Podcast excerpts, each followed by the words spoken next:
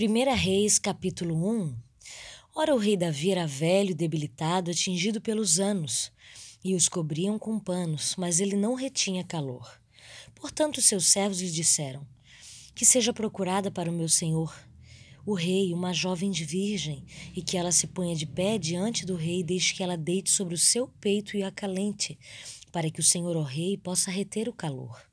Assim eles procuraram uma donzela formosa em todos os termos de Israel, e encontraram Abisague, uma sunamita, e a trouxeram ao rei. E a donzela era muito formosa, e acalentou o rei e ministrou a ele, porém o rei não a conheceu. Então Adonias, o filho de Agite, exaltou-se, dizendo: eu serei rei, e preparou para si carruagens e cavaleiros e 50 homens para correr diante de si. E o seu pai não lhe havia desagradado em momento algum ao dizer: por que fizeste assim? E ele também era um homem muito formoso, e a sua mãe o deu à luz depois de Absalão. E ele constou Joabe, o filho de Zeruí, e Abiatar, o sacerdote, e eles, segundo Adonias, ajudaram-no. Porém Zadoque, o sacerdote, Benaia, o filho de Joiada, e Natã, o profeta, e Simei, e rei, e os valentes que pertenciam a Davi, não estavam com Adonias. E Adonias matou ovelhas e bois e gado gordo junto à pedra de Zoelete, que fica junto a Enrogel, e chamou todos os seus irmãos, os filhos do rei, e todos os homens de Judá, servos do rei. Porém a Natã, o profeta, e Benaia, os valentes, e Salomão, seu irmão, ele não chamou. Pelo que Natã falou a Batseba, mãe de Salomão, dizendo: não ouviste que Adonias, o filho de Agite, reina? E Davi, o nosso senhor, não o sabe? Agora, portanto, vem, rogo-te, deixa-me dar um conselho para que possa salvar a tua própria vida e a vida do teu filho Salomão. Vai e achega-te ao rei Davi e dize-lhe: não juraste, meu senhor, ao rei, dizendo: certamente Salomão, teu filho, reinará depois de mim, e ele se assentará no meu trono. Por que então Adonias reina? Eis que ali, enquanto tu ainda falares com o rei, eu também virei depois de ti e confirmarei as tuas palavras. E Batseba foi até o rei na câmara, e o rei era muito velho, e Abisague, a sunamita, ministrava ao rei. E Batseba se curvou e prestou reverência ao rei. E o rei disse: o que tu queres? E ela lhe disse: meu senhor, tu juraste a tua criada pelo Senhor teu Deus, dizendo: certamente Salomão, teu filho, reinará depois de mim, e ele se assentará no meu trono. E agora eis que Adonias reina, e tu, ó rei, meu senhor, não o sabes. E ele matou bois e gado gordo e ovelhas em abundância, e chamou todos os filhos do rei, e Abiatar, o sacerdote, Joabe, o capitão do exército, mas Salomão, o teu servo, ele não chamou. E tu, meu senhor, ó rei, os olhos de todo Israel estão sobre ti, para que tu lhes diga quem se assentará no trono do rei, meu senhor, depois dele. De outro modo, sucederá quando o rei, meu senhor, dormir com os seus pais, que eu e meu filho Salomão seremos considerados transgressores. Eis que, enquanto ela ainda falava com o rei, Natã, o profeta, também entrou. E contaram ao rei, dizendo: eis aqui Natã, o profeta. E quando ele entrou diante do rei, se curvou diante do rei com a face ao chão. E Natã disse: ó rei, meu senhor, tu disseste: Adonias reinará depois de mim, e ele se assentará no meu trono? Porquanto ele desceu neste dia e matou bois e gado gordo e ovelhas em abundância, e chamou todos os filhos do rei, os capitões do exército, e Abiatar o sacerdote, e eis que eles comem e bebem diante dele, dizem: Deus salve o rei Adonias. Contudo eu, teu servo Zadoque, o sacerdote, Benai, o filho de Joabe, e teu servo Salomão, ele não chamou. Foi feito isto pelo meu senhor, o rei, e tu não mostraste para o teu servo quem deveria se assentar no trono do meu senhor, o rei, depois dele? Então o rei Davi respondeu e disse: chamai-me Batseba. E ela entrou na presença do rei e se pôs de pé diante do rei. E o rei jurou e disse: como vive o Senhor, que tem remido a minha alma de toda angústia, tal como jurei a ti pelo Senhor Deus de Israel, dizendo: certamente Salomão, o teu filho, reinará depois de mim e se assentará no meu trono em meu lugar, assim desejo fazer neste dia. Então Batseba curvou-se com a sua face para o chão e prestou reverência ao rei e disse: que o meu senhor, o rei Davi, viva para sempre. E o rei Davi disse: chamai-me Zadoque, o sacerdote, Natã, o profeta, e Benai, o filho de Joada. E eles vieram diante do rei. O rei também disse a eles: tomai convosco os servos do vosso senhor, e fazei com que Salomão, meu filho, monte sobre a minha própria mula, e fazei-o descer até Gion, em que Zadoque, o sacerdote, Natã, o profeta, unjam ali. rei sobre Israel, e tocareis a trombeta e dizei: Deus salve o rei Salomão. Então vai subireis depois dele, para que ele possa vir e se assentar sobre o meu trono, porque ele será rei em meu lugar, e eu o tenho indicado para ser soberano sobre Israel e sobre Judá. E Benaia, o filho de Joiada, respondeu ao rei e disse: Amém. Assim o diga também o Senhor, Deus do rei meu senhor. Como o Senhor tem estado com o meu senhor o rei, assim também esteja com Salomão, e faça do seu trono maior do que o trono do meu senhor o rei Davi. Assim desceram Zadoque, o sacerdote, Natã, o profeta, e Benaia, o filho de Joiada, e os queneneus e os peleteus, e fizeram com que o Salomão montasse sobre a mula do rei Davi, e o trouxeram para Giom. E Zadoque, o sacerdote, retirou um chifre de azeite do tabernáculo e ungiu Salomão. E eles assopraram a trombeta, e todo o povo disse: Deus salve o rei Salomão. E todo o povo subiu após ele, e o povo tocava flauta e se regozijava com grande alegria, de forma que a terra se fendeu com o som delas. E Adonias e todos os convidados que estavam com ele ouviram isto quando haviam terminado de comer. E quando Joabe ouviu o som da trombeta, ele disse: Por que este barulho e tumulto na cidade?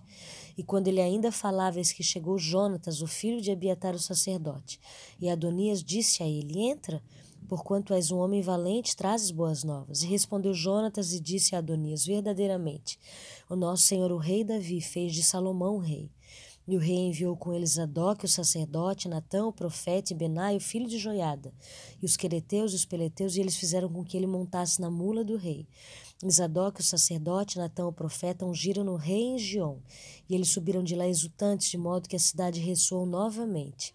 Este é o barulho que vós ouvistes. E Salomão também se assenta no trono do reino. E além disso, os servos do rei vieram bendizer o nosso senhor o rei Davi, dizendo: Deus faça o nome de Salomão melhor do que o teu nome, e faça o seu trono maior do que o teu trono. E o rei curvou-se sobre a cama. E também assim disse o rei: Bendito seja o Senhor Deus de Israel, o qual concebeu um para se assentar no meu trono neste dia, e que os meus olhos o vissem. E todos os convidados que estavam com Adonias tiveram medo e se levantaram e se foram, cada qual pelo seu caminho. E Adonias temeu por causa de Salomão, e se levantou e se foi, e se agarrou aos chifres do altar. E contaram a Salomão, dizendo: Eis que Adonias teme o rei Salomão, porque eis que se agarrou aos chifres do altar, dizendo: Que o rei Salomão jure a mim hoje, que não matarás o seu servo pela espada.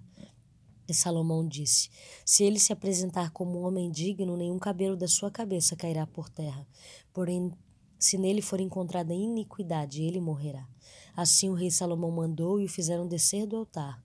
E ele veio e se curvou diante do rei Salomão, e Salomão lhe disse: Vai para a tua casa. 2 Reis 2. Ora, aproximaram-se os dias da morte de Davi, ele encarregou a Salomão seu filho, dizendo: Eu vou pelo caminho de toda a terra, se tu forte, portanto, e mostra-te um homem. E guarda o encargo do Senhor teu Deus para caminhar nos seus caminhos, para guardar os seus estatutos e os seus mandamentos, e os seus juízos e os seus testemunhos, como está escrito na lei de Moisés, para que possas prosperar em tudo o que fazes e para onde quer que te voltes, para que o Senhor possa continuar a sua palavra que falou a teu respeito, dizendo: Se os teus filhos atentarem ao seu caminho para caminharem diante de mim em verdade, com todo o seu coração e com toda a sua alma, não te faltará disse ele um homem no trono de Israel. Além disso, tu sabes também o que Joabe, o filho de Zeruí, fez a mim, e o que ele fez aos 2 capitães do exército de Israel, a Abner, o filho de Neri, e a Amasa, o filho de Jetera, a quem ele matou, e derramou o sangue da guerra em paz, e colocou o sangue da guerra sobre o seu cinto que estava junto aos seus lombos, e nos seus calçados que estavam nos seus pés. Faz, portanto, segundo a tua sabedoria, e não permitas que suas cãs desçam ao sepulcro em paz. Porém, demonstra bondade para com os filhos de Barzilai e o Gileadita, e deixa-o estar entre aqueles que comem a tua mesa, pois assim eles vieram a mim quando eu fugia por causa de Absalão, teu irmão. Eis que tu tens comigo Simei, o filho de Gera, um benjamita de Baurim, o qual me amaldiçoou com uma maldição dolorosa no dia em que eu fui a Manaim. Mas desceu-lhe para se encontrar comigo junto ao Jordão, e eu jurei-lhe pelo Senhor, dizendo: Não te levarei à morte pela espada. Agora, portanto, não tenhas por inocente, pois tu és um homem sábio, e sabes o que deves fazer com ele. Porém, que as suas cãs desçam ao sepulcro com sangue. Assim Davi dormiu com os seus pais e foi sepultado na cidade de Davi.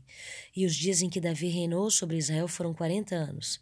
7 anos reinou ele em Hebrom, e 33 anos reinou em Jerusalém. Depois assentou Salomão no trono de Davi, o seu pai, e o seu reino foi estabelecido magnificamente. E Adonias, o filho de Agite, veio até Batseba, mãe de Salomão.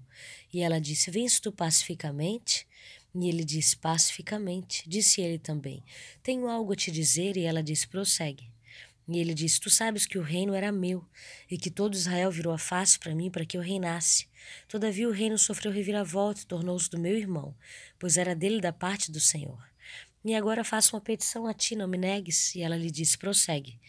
E ele disse, dize ao rei Salomão, pois ele não te dirá um não, para que ele me dê Abisague, a sunamita, como esposa. E Batseba disse, bem, falarei por ti ao rei. Batseba, portanto, foi até o rei Salomão para falar com ele em favor de Adonias. E o rei se levantou para se encontrar com ela e se curvou diante dela e se assentou no seu trono. E fez com que um assento fosse preparado para a mãe do rei, e ela se assentou à sua direita. Então ela disse, desejo de ti uma pequena petição, rogo-te, não me digas o não. E o rei lhe disse, peça-me, minha mãe, pois não te direi o não. E ela disse, que Abisague, a sunamita, seja dada a Adonias, o teu irmão, como esposa. E o rei Salomão respondeu e disse à sua mãe, e por que pedes tu Abisague, a sunamita, para Adonias? Pede também para ele o reino, pois é meu irmão mais velho. Sim, para ele, para o sacerdote Abiatar e para Joabe, filho de Zeruí. Então o rei Salomão jurou pelo Senhor, dizendo, assim Deus me faça. E mais ainda, se não falou Adonias esta palavra, conta a sua própria vida. Agora, portanto, como vive o Senhor, o qual me estabeleceu e impôs sobre o trono de Davi, o meu pai, e que me tem feito para mim uma casa, segundo prometeu, Adonias será levado à morte neste dia. E o rei Salomão enviou pela mão de Benaia, o filho de Joiada, o qual arrematou contra ele de forma que ele morreu. E para Abiatar, o sacerdote, disse o rei, vai-te para Natote, para os teus próprios campos, pois tu és digno de morte. Mas desta vez não te levarei à morte, porque tu carregas a arca do Senhor Deus, adiante de Davi, o meu pai, e porquanto tu tens sido aflito em tudo que meu pai foi afligido.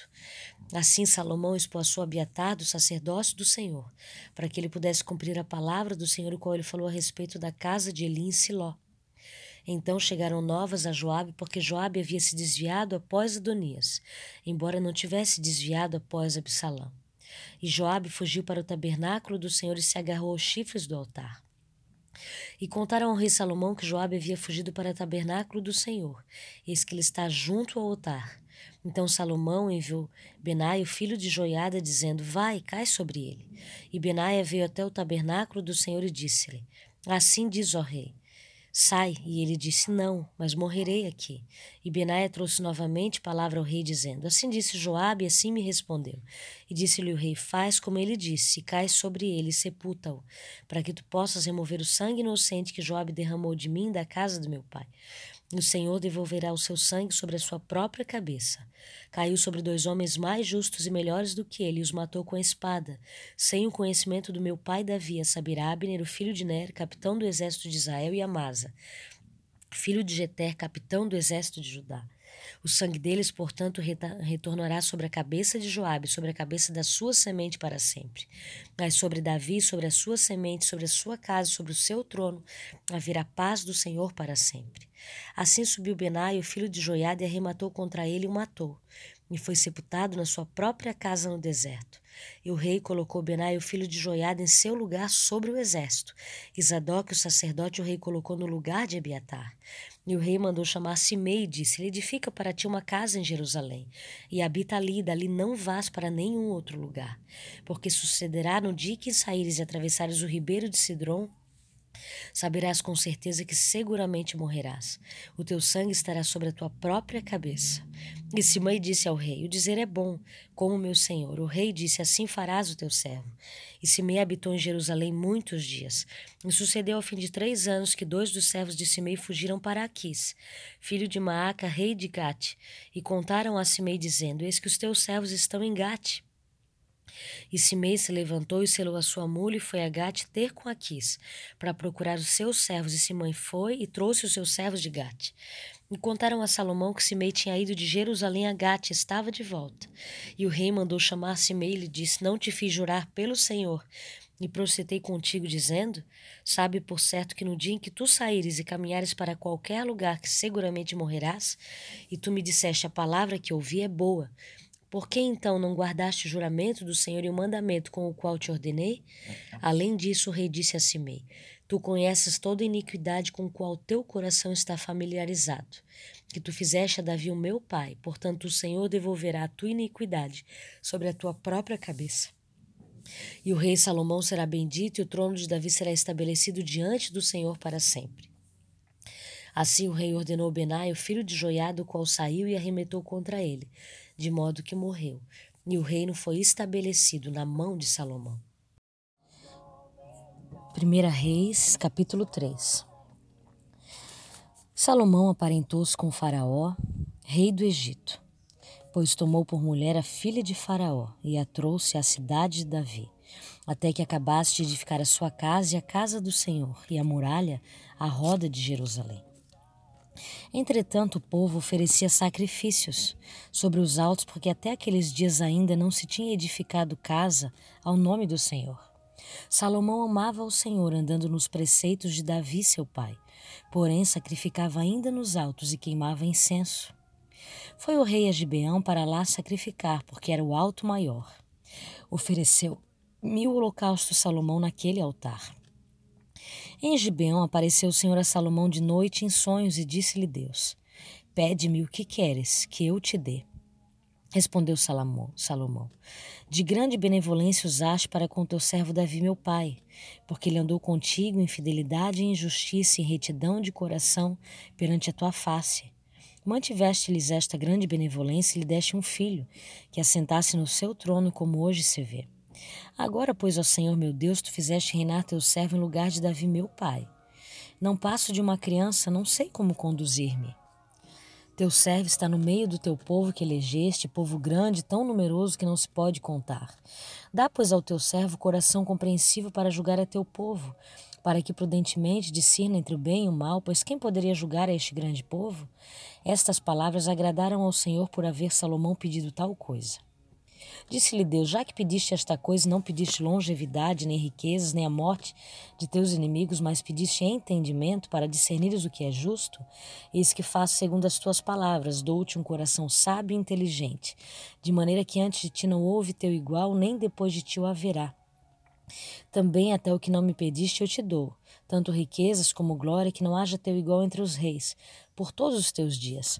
Se andares no meu caminho e guardares os meus estatutos e os meus mandamentos, como mandou Davi teu pai, prolongarei os teus dias. Despertou Salomão e eis que era sonho. Veio a Jerusalém, pois perante a arca da aliança do Senhor, ofereceu holocaustos, apresentou ofertas pacíficas e deu um banquete a todos os seus oficiais. Então vieram 2 prostitutas ao rei e se puseram perante ele. Disse-lhe uma das mulheres: Ah, Senhor meu, eu e esta mulher moramos na mesma casa, onde dei à luz a um filho. No 3º dia depois do meu parto, também esta mulher teve um filho. Estávamos juntas, nenhuma outra pessoa se achava conosco na casa, somente nós ambas estávamos ali. De noite morreu o filho desta mulher, porquanto se deitara sobre ele. Levantou-se à meia-noite, enquanto dormia tua serva tirou-me a meu filho do meu lado e o deitou nos seus braços, e a seu filho morto deitou-o nos meus. Levantando-me de madrugada para dar de mamar a meu filho, eis que estava morto, mas reparando nele pela manhã, eis que não era o filho que eu dera à luz. Então disse a outra mulher: Não, mas o vivo é meu filho, e o teu é o morto. Porém esta disse: Não, o morto é teu filho, e o meu é o vivo. Assim falaram perante o rei. Então disse o rei: Esta diz: Este que vive é meu filho, e teu filho é o morto. E esta outra diz: Não, o morto é teu filho, e o meu filho é o vivo. Disse mais o rei: Trazei-me uma espada. Trouxeram uma espada diante do rei. Disse o rei: Dividi em 2 partes o menino vivo, e dai metade a uma e metade a outra.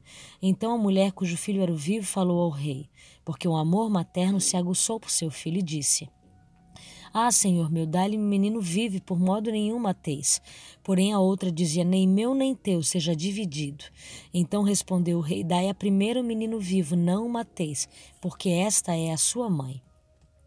Todo Israel ouviu a sentença que o rei havia proferido, e todos tiveram profundo respeito ao rei, porque viam que havia nele a sabedoria de Deus para fazer justiça. 1 Reis, capítulo 4. O rei Salomão reinou sobre todo Israel. Eram esses os seus homens principais: Azarias, filho de Zadoque, principal; Elioref, Aiás, filho de Cis, era um secretário; Josafá, filho de Ailude, era o cronista; Benaia, filho de Joiada, era comandante do exército; Zadoque e Abiatar eram sacerdotes; Azarias, filho de Natã, era intendente-chefe, Zabude, filho de Natã, ministro, amigo do rei, Aizar, Modormo, Adonarião, filho de Abidá, superintendente dos que trabalhavam forçados, e tinha Salomão 12 intendentes sobre todo Israel que forneciam mantimentos ao rei e à sua casa. Cada um tinha de fornecer durante um mês do ano. São estes os seus nomes: Ben-Ur, nas montanhas de Efraim, Ben-Deker, em Macá, Salabim, Bet-Sema, Zelon, Bet-Anã, Ben-Ezed, em Irarute. Este pertence também a Socó e toda a terra de Efer. Ben-Abinadab tinha toda a cordilheira de Dor. Tafaf, filho de Salomão, era sua mulher. Baná, filho de Ailude, tinha a Tanak, a Megido e a todo Betseia, que está junto a Zaretã, abaixo de Jezreel, desde Betseã até Belmelá, além de Joquemeão. Benjebre, em Ramote Gileade, tinha estas aldeias de Jair, filho de Manassés, as quais estão em Gileade. Também tinha a região de Argóbia, quais estão em Bazã, 60 grandes cidades, com muros e ferrolhos de bronze. Ainadab, filho de Ido, em Manaim, Aimás e Naftali, também este tomou filha de Salomão por mulher, a saber, Basemate, Banã, filho de Uzai, em Azer e Beloate, Josafá, filho de Parua, em Issacar, Simei, filho de Elá, em Benjamim, Gebé, filho de Uri, na terra de Gileade, a terra de Seom, rei dos amorreus, e de Og, rei de Bazã, e havia só um intendente nesta terra. Eram, porém, os de Judá e Israel muitos numerosos, como a areia que está ao pé do mar. Comiam, bebiam e se alegravam. Dominava Salomão sobre todos os reinos, desde Eufrates até a terra dos filisteus e até a fronteira do Egito, os quais pagavam tributo e serviram a Salomão todos os dias da sua vida. Era, pois, o provimento diário de Salomão 30 coros de flor de farinha e 60 coros de farinha, 10 bois cevados, 20 bois de pasto e 100 carneiros, afora os veados, as gazelas, os corços e aves cevadas, porque dominava sobre toda a região e sobre todos os reis aquém do Eufrates, desde Tifta até Gaza, e tinha paz por todo o derredor. Judá e Israel habitavam confiados, cada um debaixo da sua videira e debaixo da sua figueira, desde Dan até Berseba, todos os dias de Salomão.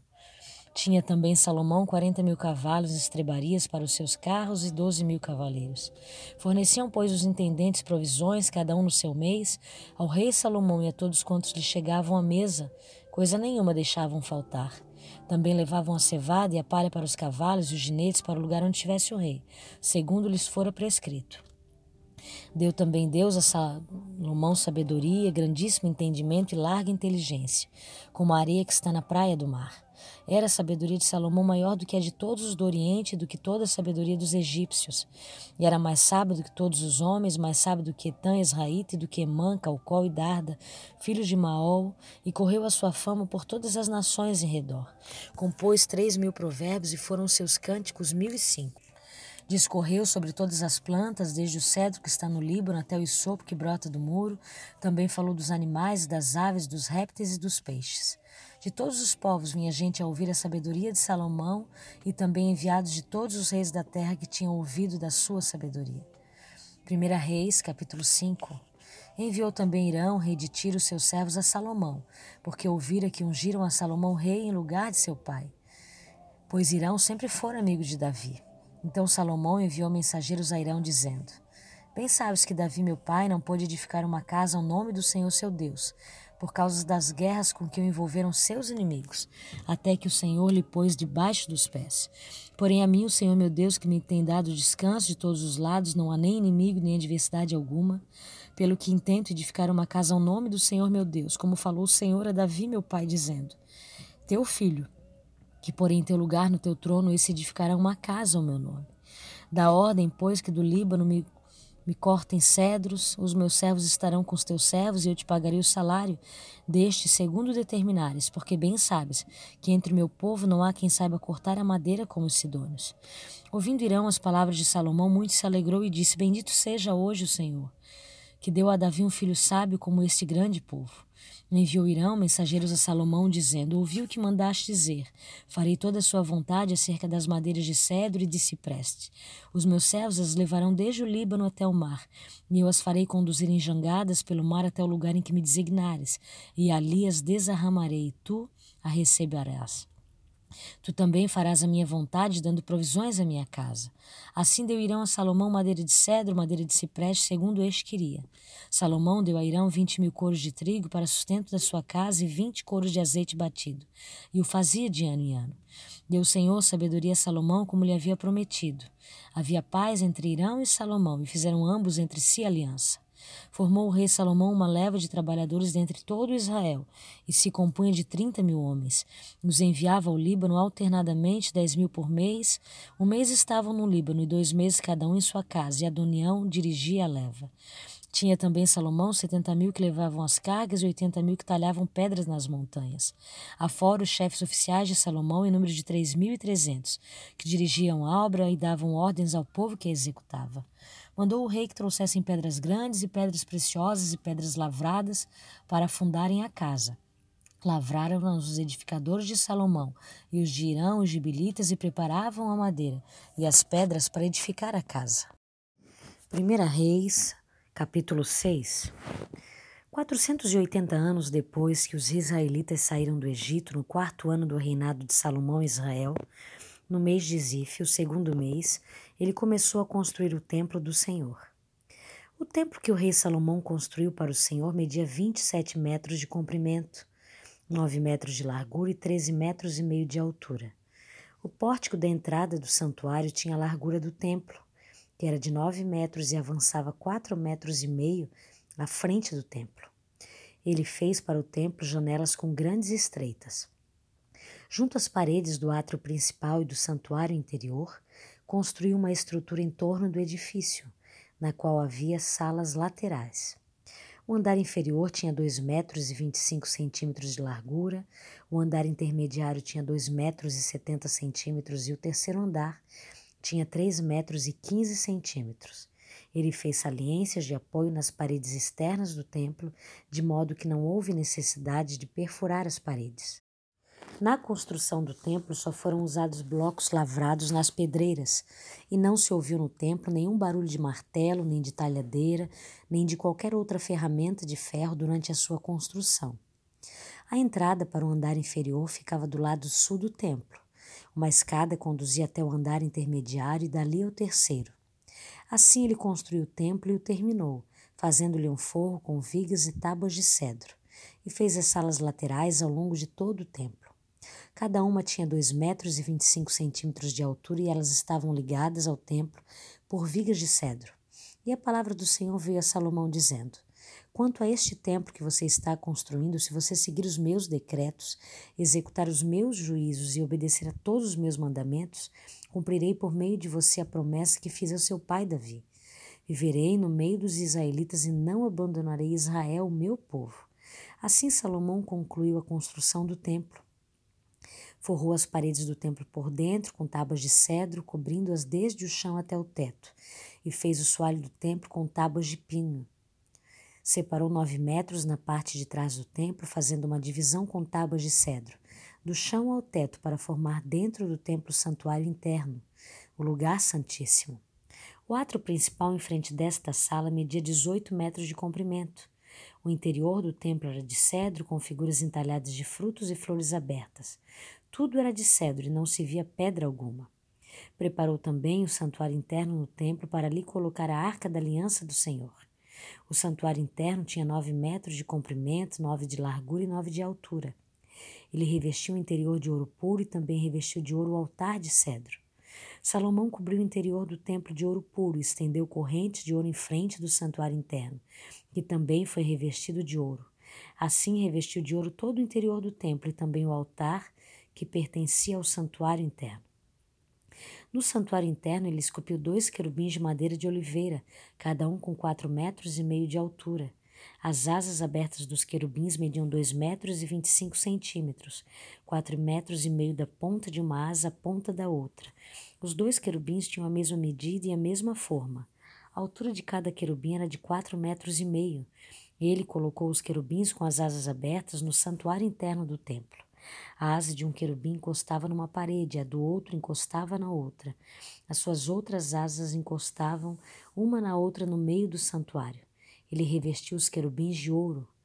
Nas paredes ao redor do templo, tanto na parte interna como na externa, ele esculpiu querubins, tamareiras e flores abertas. Também revestiu de ouro os pisos, tanto na parte interna como na externa do templo. Para a entrada do santuário interno, fez portas de oliveira com batentes de 5 lados, e nas 2 portas de madeira de oliveira esculpiu querubins, tamareiras e flores abertas, e revestiu os querubins e as tamareiras de ouro batido. Também fez pilares de 4 lados de madeira de oliveira para a entrada do templo. Fez também 2 portas de pinho, cada uma com 2 folhas que se articulavam por meio de dobradiças. Entalhou figuras de querubins, de tamareiras e de flores abertas nas portas e as revestiu de ouro batido. E construiu o pátio interno com 3 camadas de pedra lavrada e uma de vigas de cedro. O alicerce do templo do Senhor foi lançado no mês de Zif, do 4º ano. No mês de Bu, do 8º mês do 11º ano, o templo foi terminado em todos os seus detalhes, de acordo com as suas especificações. Salomão levou 7 anos para construí-lo. 1 Reis, capítulo 7. Salomão levou 13 anos para terminar a construção do seu palácio. Ele construiu o palácio da floresta do Líbano com 45 metros de comprimento, 22 metros e meio de largura e 13 metros e meio de altura, sustentado por 4 fileiras de colunas de cedro sobre as quais apoiavam-se vigas de cedro aparelhadas. O forro de cedro ficava sobre as 45 vigas, 15 por fileira, que se apoiavam nas colunas. Havia janelas dispostas de 3 em 3, uma em frente da outra. Todas as portas tinham estrutura retangular, ficavam na parte da frente dispostas de 3 em 3, uma em frente da outra. Fez um pórtico de colunas de 22 metros e meio de comprimento e 13 metros e meio de largura. Em frente havia outro pórtico com colunas e uma cobertura que se estendia além das colunas. Construiu a sala do trono, isto é, a sala da justiça, onde iria julgar, e revestiu-a de cedro desde o chão até o teto. E o palácio para sua moradia no outro pátio tinha um formato semelhante. Salomão fez também um palácio como esse para a filha do faraó, com quem tinha se casado. Todas essas construções, desde o lado externo até o grande pátio, do alicerce até o beiral, foram feitas de pedra de qualidade superior, cortadas sob medida e debastadas com uma serra nos lados interno e externo. Os alicerces foram lançados com pedras grandes de qualidade superior, algumas medindo 4 metros e meio e outras 3 metros e 60 centímetros. Na parte de cima havia pedras de qualidade superior cortadas sob medida e vigas de cedro. O grande pátio era cercado por um muro de 3 camadas de pedras lavradas e uma camada de vigas de cedro aparelhadas da mesma maneira que o pátio interior do templo do Senhor com o seu pórtico. O rei Salomão enviara mensageiros a Tiro e trouxera Urão, filho de uma viúva da tribo de Naftali e de um cidadão de Tiro, artífice em bronze. Urão era extremamente hábil e experiente, sabia fazer todo tipo de trabalho em bronze. Apresentou-se ao rei Salomão e fez depois todo o trabalho que lhe foi designado. Ele fundiu 2 colunas de bronze, cada uma com 8 metros e 10 centímetros de altura e 5 metros e 40 centímetros de circunferência, medidas pelo fio apropriado. Também fez 2 capitéis de bronze fundido para colocar no alto das colunas. Cada capitel tinha 2 metros e 25 centímetros de altura. Conjuntos de correntes entrelaçadas ornamentavam os capitéis no alto das colunas, 7 em cada capitel. Fez também romãs em 2 fileiras que circuncidavam cada conjunto de correntes para cobrir os capitéis no alto das colunas. Fez o mesmo com cada capitel. Os capitéis no alto das colunas do pórtico tinham o formato de lírios, com 1,80 m de altura. Nos capitéis das 2 colunas, acima da parte que tinha formato de taça, perto do conjunto de correntes havia 200 romãs enfileiradas ao redor. Ele levantou as colunas na frente do pórtico do templo. Deu o nome de Jaquim, a coluna ao sul, e de Baasa, a coluna do norte.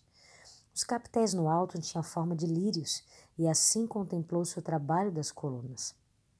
Fez o tanque de metal fundido, redondo, medindo 4 metros e meio de diâmetro e 2 metros e 25 centímetros de altura. Era preciso o fio de 13 metros e meio para medir a sua circunferência. Abaixo da borda e ao seu redor havia 2 fileiras de frutos de 5 em 5 centímetros, fundidas numa só peça com o tanque. O tanque ficava sobre os 12 touros, 3 voltados para o norte, 3 para o oeste, 3 para o sul e 3 para o leste. Ficava em cima deles e as pernas traseiras dos touros eram voltadas para o centro. A espessura do tanque era de 4 dedos e a sua borda era como a borda de um cálice, como uma flor de lírio. Sua cabeça era de 40.000 litros. Também fez 10 carrinhos de bronze, cada um tinha 1,80 m de comprimento e de largura, e 1,35 m de altura. Os carrinhos eram feitos assim. Tinham placas laterais presas a armações. Nas placas, entre as armações, havia figuras de leões, bois e querubins sobre as armações. Acima e abaixo dos leões e bois havia grinaldas de metal batido. Em cada carrinho havia 4 rodas de bronze com eixos de bronze, cada um com uma bacia apoiada em 4 pés e fundida ao lado de cada grinalda. Do lado de dentro do carrinho havia uma abertura circular com 45 cm de profundidade. Essa abertura era redonda e com sua base media 70 cm. Havia esculturas em torno da abertura. As placas dos carrinhos eram quadradas e não redondas. As 4 rodas ficavam sobre as placas e os eixos das rodas ficavam presos ao estrado. O diâmetro de cada roda era de 70 cm.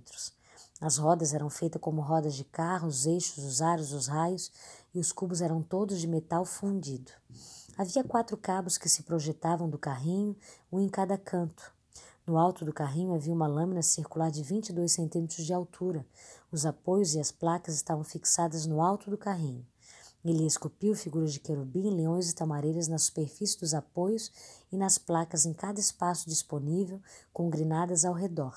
Foi assim que fez os 10 carrinhos. Foram todos fundidos nos mesmos moldes e eram idênticos no tamanho e na forma. Depois ele fez 10 pias de bronze, cada uma com capacidade de 800 litros, medindo 1,80 m de diâmetro, uma pia para cada um dos 10 carrinhos. Ele pôs 5 carrinhos no lado sul do templo e 5 no lado norte. Fez o tanque no lado sul, no canto sudeste do templo. Também fez os jarros, as pás e as bacias para a aspersão. Assim Urão completou todo o trabalho de que foi encarregado pelo rei Salomão, no templo do Senhor. As 2 colunas, os 2 capitéis em forma de taça no alto das colunas, os 2 conjuntos de correntes que decoravam os 10 capitais, as 400 romãs para os 10 conjuntos de correntes, sendo 2 fileiras de romãs para cada conjunto, os 10 carrinhos com as suas 10 pias, o tanque e os 12 touros debaixo dele, e os jarros, as pás e as bacias de aspersão. Todos esses utensílios que Urão fez a pedido do rei Salomão para o templo do Senhor eram de bronze polido. Foi na planície do Jordão, entre Sucote e Saretá, que o rei os mandou fundir, em moldes de barro. Salomão não mandou pesar estes utensílios, eram tantos que o peso do bronze não foi determinado. Além desse, Salomão mandou fazer também estes outros utensílios para o templo do Senhor: o altar de ouro, a mesa de ouro sobre a qual fincavam os pais da presença, os candelabros de ouro puro, 5 à direita e 5 à esquerda, em frente do santuário interno, as flores, as lâmpadas e as tenazes de ouro, as bacias, os cortadores de pavio, as bacias para aspersão e as tigelas e os censários, e as dobradiças de ouro para a porta da sala interna, isto é, o lugar santíssimo, e também para as portas do átrio principal.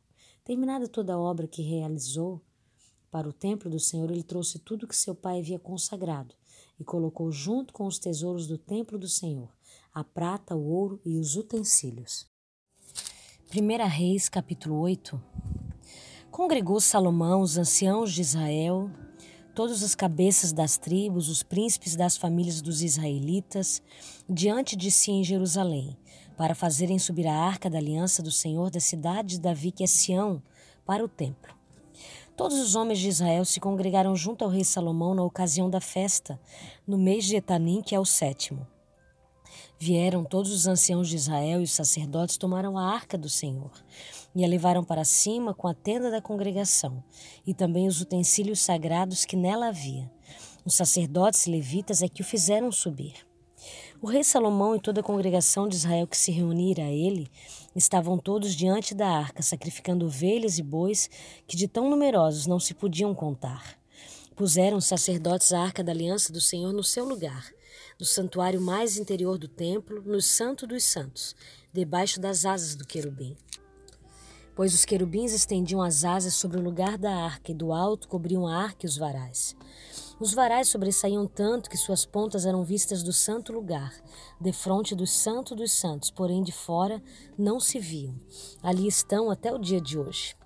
Nada havia na arca senão as duas tábuas de pedra que Moisés ali pusera junto a Horebe, quando o Senhor fez aliança com os filhos de Israel ao saírem da terra do Egito. Tendo os sacerdotes saído do santuário, uma nuvem encheu a casa do Senhor, de tal sorte que os sacerdotes não puderam permanecer ali para ministrar por causa da nuvem, porque a glória do Senhor enchera a casa do Senhor. Então disse Salomão: o Senhor declarou que habitaria em trevas espessas. Na verdade, edifiquei uma casa para a tua morada, lugar para a tua eterna habitação.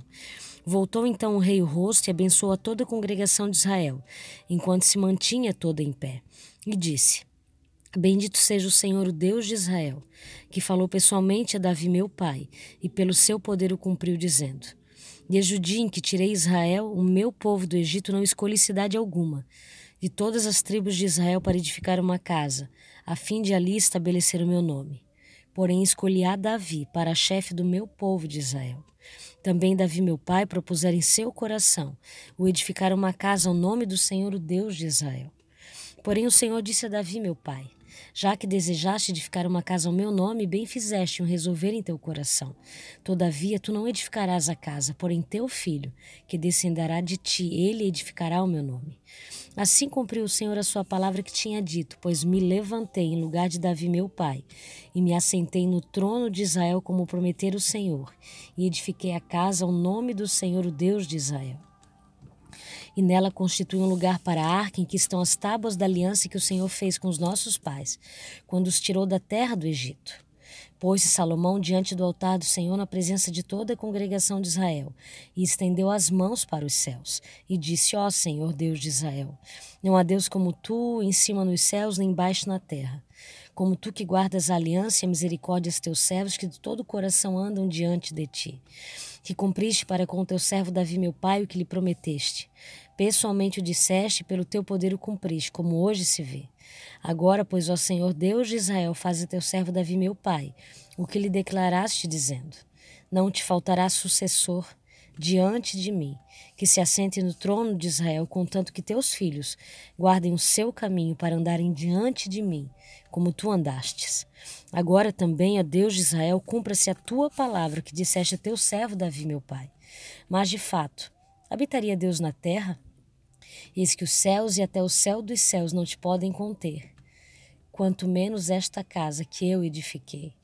Atenta, pois, para a oração de teu servo e para a sua súplica, ó Senhor meu Deus, para ouvires o clamor e a oração que faz hoje o teu servo diante de ti, para que os teus olhos estejam abertos noite e dia sobre esta casa, sobre este lugar do qual disseste: o meu nome estará ali, para ouvires a oração que o teu servo fizer neste lugar. Ouve, pois, a súplica do teu servo e do teu povo de Israel. Quando orarem neste lugar, ouve no céu, lugar da tua habitação, ouve e perdoa. Se alguém pecar contra o seu próximo, lhe for exigido que jure, e ele vier a jurar diante do teu altar nesta casa, ouve tu nos céus e age, e julga teus servos, condenando o perverso, fazendo recair o seu proceder sobre a sua cabeça e justificando ao justo, para lhe retribuir segundo a sua justiça. Quando o teu povo de Israel, por ter pecado contra ti, for ferido diante do inimigo, e se converter a ti, confessar o teu nome, orar e suplicar a ti nesta casa, ouve tu nos céus e perdoa o pecado do teu povo de Israel, e faze voltar à terra que deste a teus pais. Quando os céus se cerrarem e não houver chuva, por ter o povo pecado contra ti, e orar neste lugar, e confessar o teu nome, e se converter dos seus pecados, havendo-o tu afligido, ouve tu nos céus, perdoa o pecado de teus servos e do teu povo de Israel, ensinando-lhes o bom caminho em que andem, e dá chuva na tua terra, que deste herança ao teu povo. Quando houver fome na terra ou peste, quando houver crestamento ou ferrugem, gafanhotos e larvas, quando o seu inimigo o cercar em qualquer das suas cidades, ou houver alguma praga ou doença, toda oração e súplica que qualquer homem ou todo o teu povo de Israel fizer, conhecendo cada um a chaga do seu coração e estendendo as mãos para o rumo desta casa, ouve tu nos céus, lugar da tua habitação, perdoa, age e dá a cada um segundo todos os seus caminhos, já que lhe conheces o coração, porque tu só, ó Deus, és conhecedor do coração de todos os filhos do homem, para que te temam todos os dias que viverem na terra, que deste a nossos pais. Também ao estrangeiro que não for do teu povo de Israel, porém vier de terras remotas por amor do teu nome, porque ouvirão do teu grande nome, da tua mão poderosa, do teu braço estendido e orar, Voltado para esta casa, ouve tu nos céus, lugar da tua habitação, e faze tudo o que o estrangeiro te pedir, a fim de que todos os povos da terra conheçam o teu nome, para te temerem como o teu povo de Israel, e para saberem que esta casa que eu edifiquei é chamada pelo teu nome. Quando o teu nome sair à guerra contra o seu inimigo, pelo caminho por que o enviares, e orar ao Senhor, voltado para esta cidade que tu escolheste para a tua casa, que edifiquei ao teu nome, ouve tu nos céus a sua oração e a sua súplica, e faz-lhe justiça. Quando pecarem contra ti, pois não há homem que não peque, e tu te indignares contra eles e os entregares às mãos dos inimigos, a fim de que os leve cativos à terra inimiga, longe ou perto esteja, e na terra onde foram levados cativos caírem em si, e se converterem na terra do seu cativeiro, te suplicarem, dizendo: pecamos e perversamente procedemos e cometemos iniquidade, e se converterem a ti de todo o teu coração e de toda a sua alma, na terra dos seus inimigos que os levarem cativos, e orarem a ti, voltados para a sua terra que deste a seus pais, para esta cidade que escolheste e para a casa que edifiquei ao teu nome, ouve tu nos céus, lugar da tua habitação, a sua prece, a sua súplica, e faz-lhe justiça. Perdoa o teu povo, que houver pecado contra ti, e todas as suas transgressões que houverem cometido contra ti, e move tua compaixão os que os levaram cativos, para que se compadeçam dele. Porque é o teu povo e a tua herança que tiraste da terra do Egito, no meio do forno de ferro, para que os teus olhos estejam abertos à súplica do teu servo e à súplica do teu povo de Israel, a fim de os ouvires em tudo quanto clamarem a ti. Pois tu, ó Senhor Deus, os separaste dentre todos os povos da terra, para a tua herança, como falaste por intermédio do teu servo Moisés, quando tiraste do Egito a nossos pais. Tendo Salomão acabado de fazer ao Senhor toda esta oração e súplica, estando de joelho com as mãos estendidas para o céu, se levantou de diante do altar do Senhor. Pôs-se em pé e abençoou a toda a congregação de Israel em alta voz, dizendo: bendito seja o Senhor, que deu repouso ao seu povo de Israel, segundo tudo o que prometera. Nenhuma só palavra falhou de todas as suas boas promessas, feitas por intermédio de Moisés, seu servo. O Senhor nosso Deus seja conosco, assim como foi com nossos pais, não nos desampare e não nos deixe, a fim de que se incline o nosso coração para andarmos em todos os seus caminhos, e guardarmos todos os seus mandamentos, os seus estatutos e os seus juízos, que ordenou aos nossos pais. Que estas minhas palavras com que supliquei perante o Senhor estejam presentes diante do Senhor nosso Deus de dia e de noite, para que faça a ele justiça ao seu servo e ao seu povo de Israel, segundo cada dia o exigir, para que todos os povos da terra saibam que o Senhor é Deus e que não há outro. Seja perfeito o vosso coração para com o Senhor nosso Deus, para andardes nos seus estatutos e guardardes os seus mandamentos, como hoje o fazeis. E o rei e todo Israel com ele ofereçam sacrifícios diante do Senhor. Ofereceu Salomão um sacrifício pacífico que apresentou ao Senhor, 22.000 bois e 120.000 ovelhas. Assim o rei e todos os filhos de Israel consagraram a casa do Senhor. No mesmo dia consagrou o rei o meio do átrio que estava diante da casa do Senhor, porquanto ali prepararam os holocaustos e as ofertas com a gordura dos sacrifícios pacíficos. Porque o altar de bronze que estava diante do Senhor era muito pequeno, para nele caberem os holocaustos, as ofertas de manjares e a gordura dos sacrifícios pacíficos. No mesmo tempo celebrou Salomão também a festa dos tabernáculos, e todo Israel com ele, uma grande congregação, desde a entrada de Amate até o rio do Egito, perante o Senhor nosso Deus, por 7 dias além dos primeiros 7, a saber 14 dias. No 8º dia desta festa, despediu o povo, e eles abençoaram o rei. Então se foram às suas tendas, alegres e de coração contente, por causa de todo o bem que o Senhor fizera a Davi, seu servo, e a Israel, seu povo. 1 Reis, capítulo 9.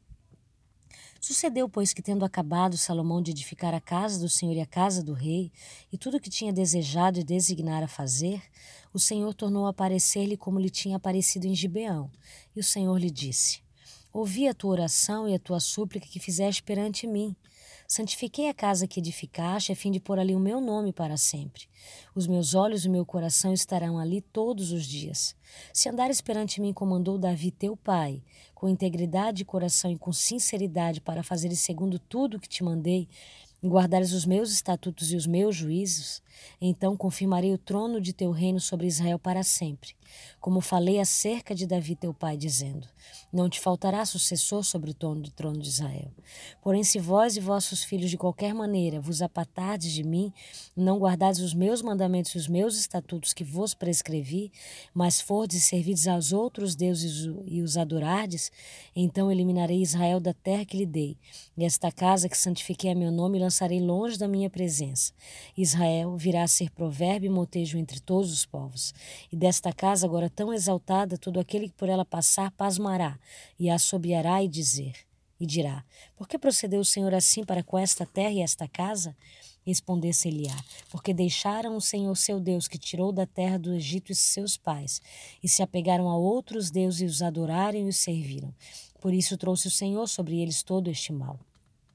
Ao fim de 20 anos terminara Salomão as duas casas, a casa do Senhor e a casa do rei. Ora, como Hirão, rei de Tiro, trouxera a Salomão madeira de cedro, de cipreste e de ouro segundo todo o seu desejo, este lhe deu 20 cidades na terra da Galileia.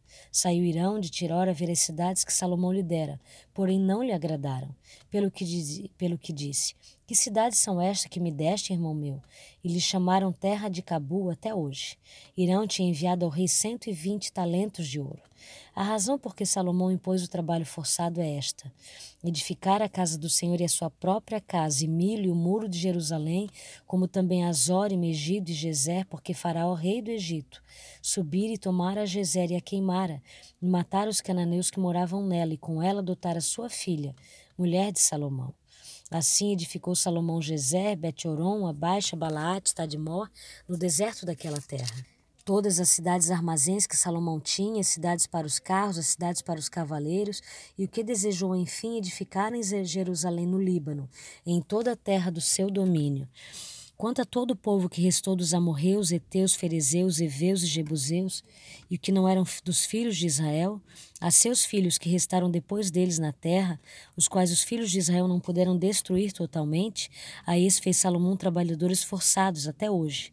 Porém, dos filhos de Israel não fez Salomão escravo algum. Eram homens de guerra, e seus oficiais, e seus príncipes, e seus capitães, e chefes dos seus carros e dos seus cavalarianos.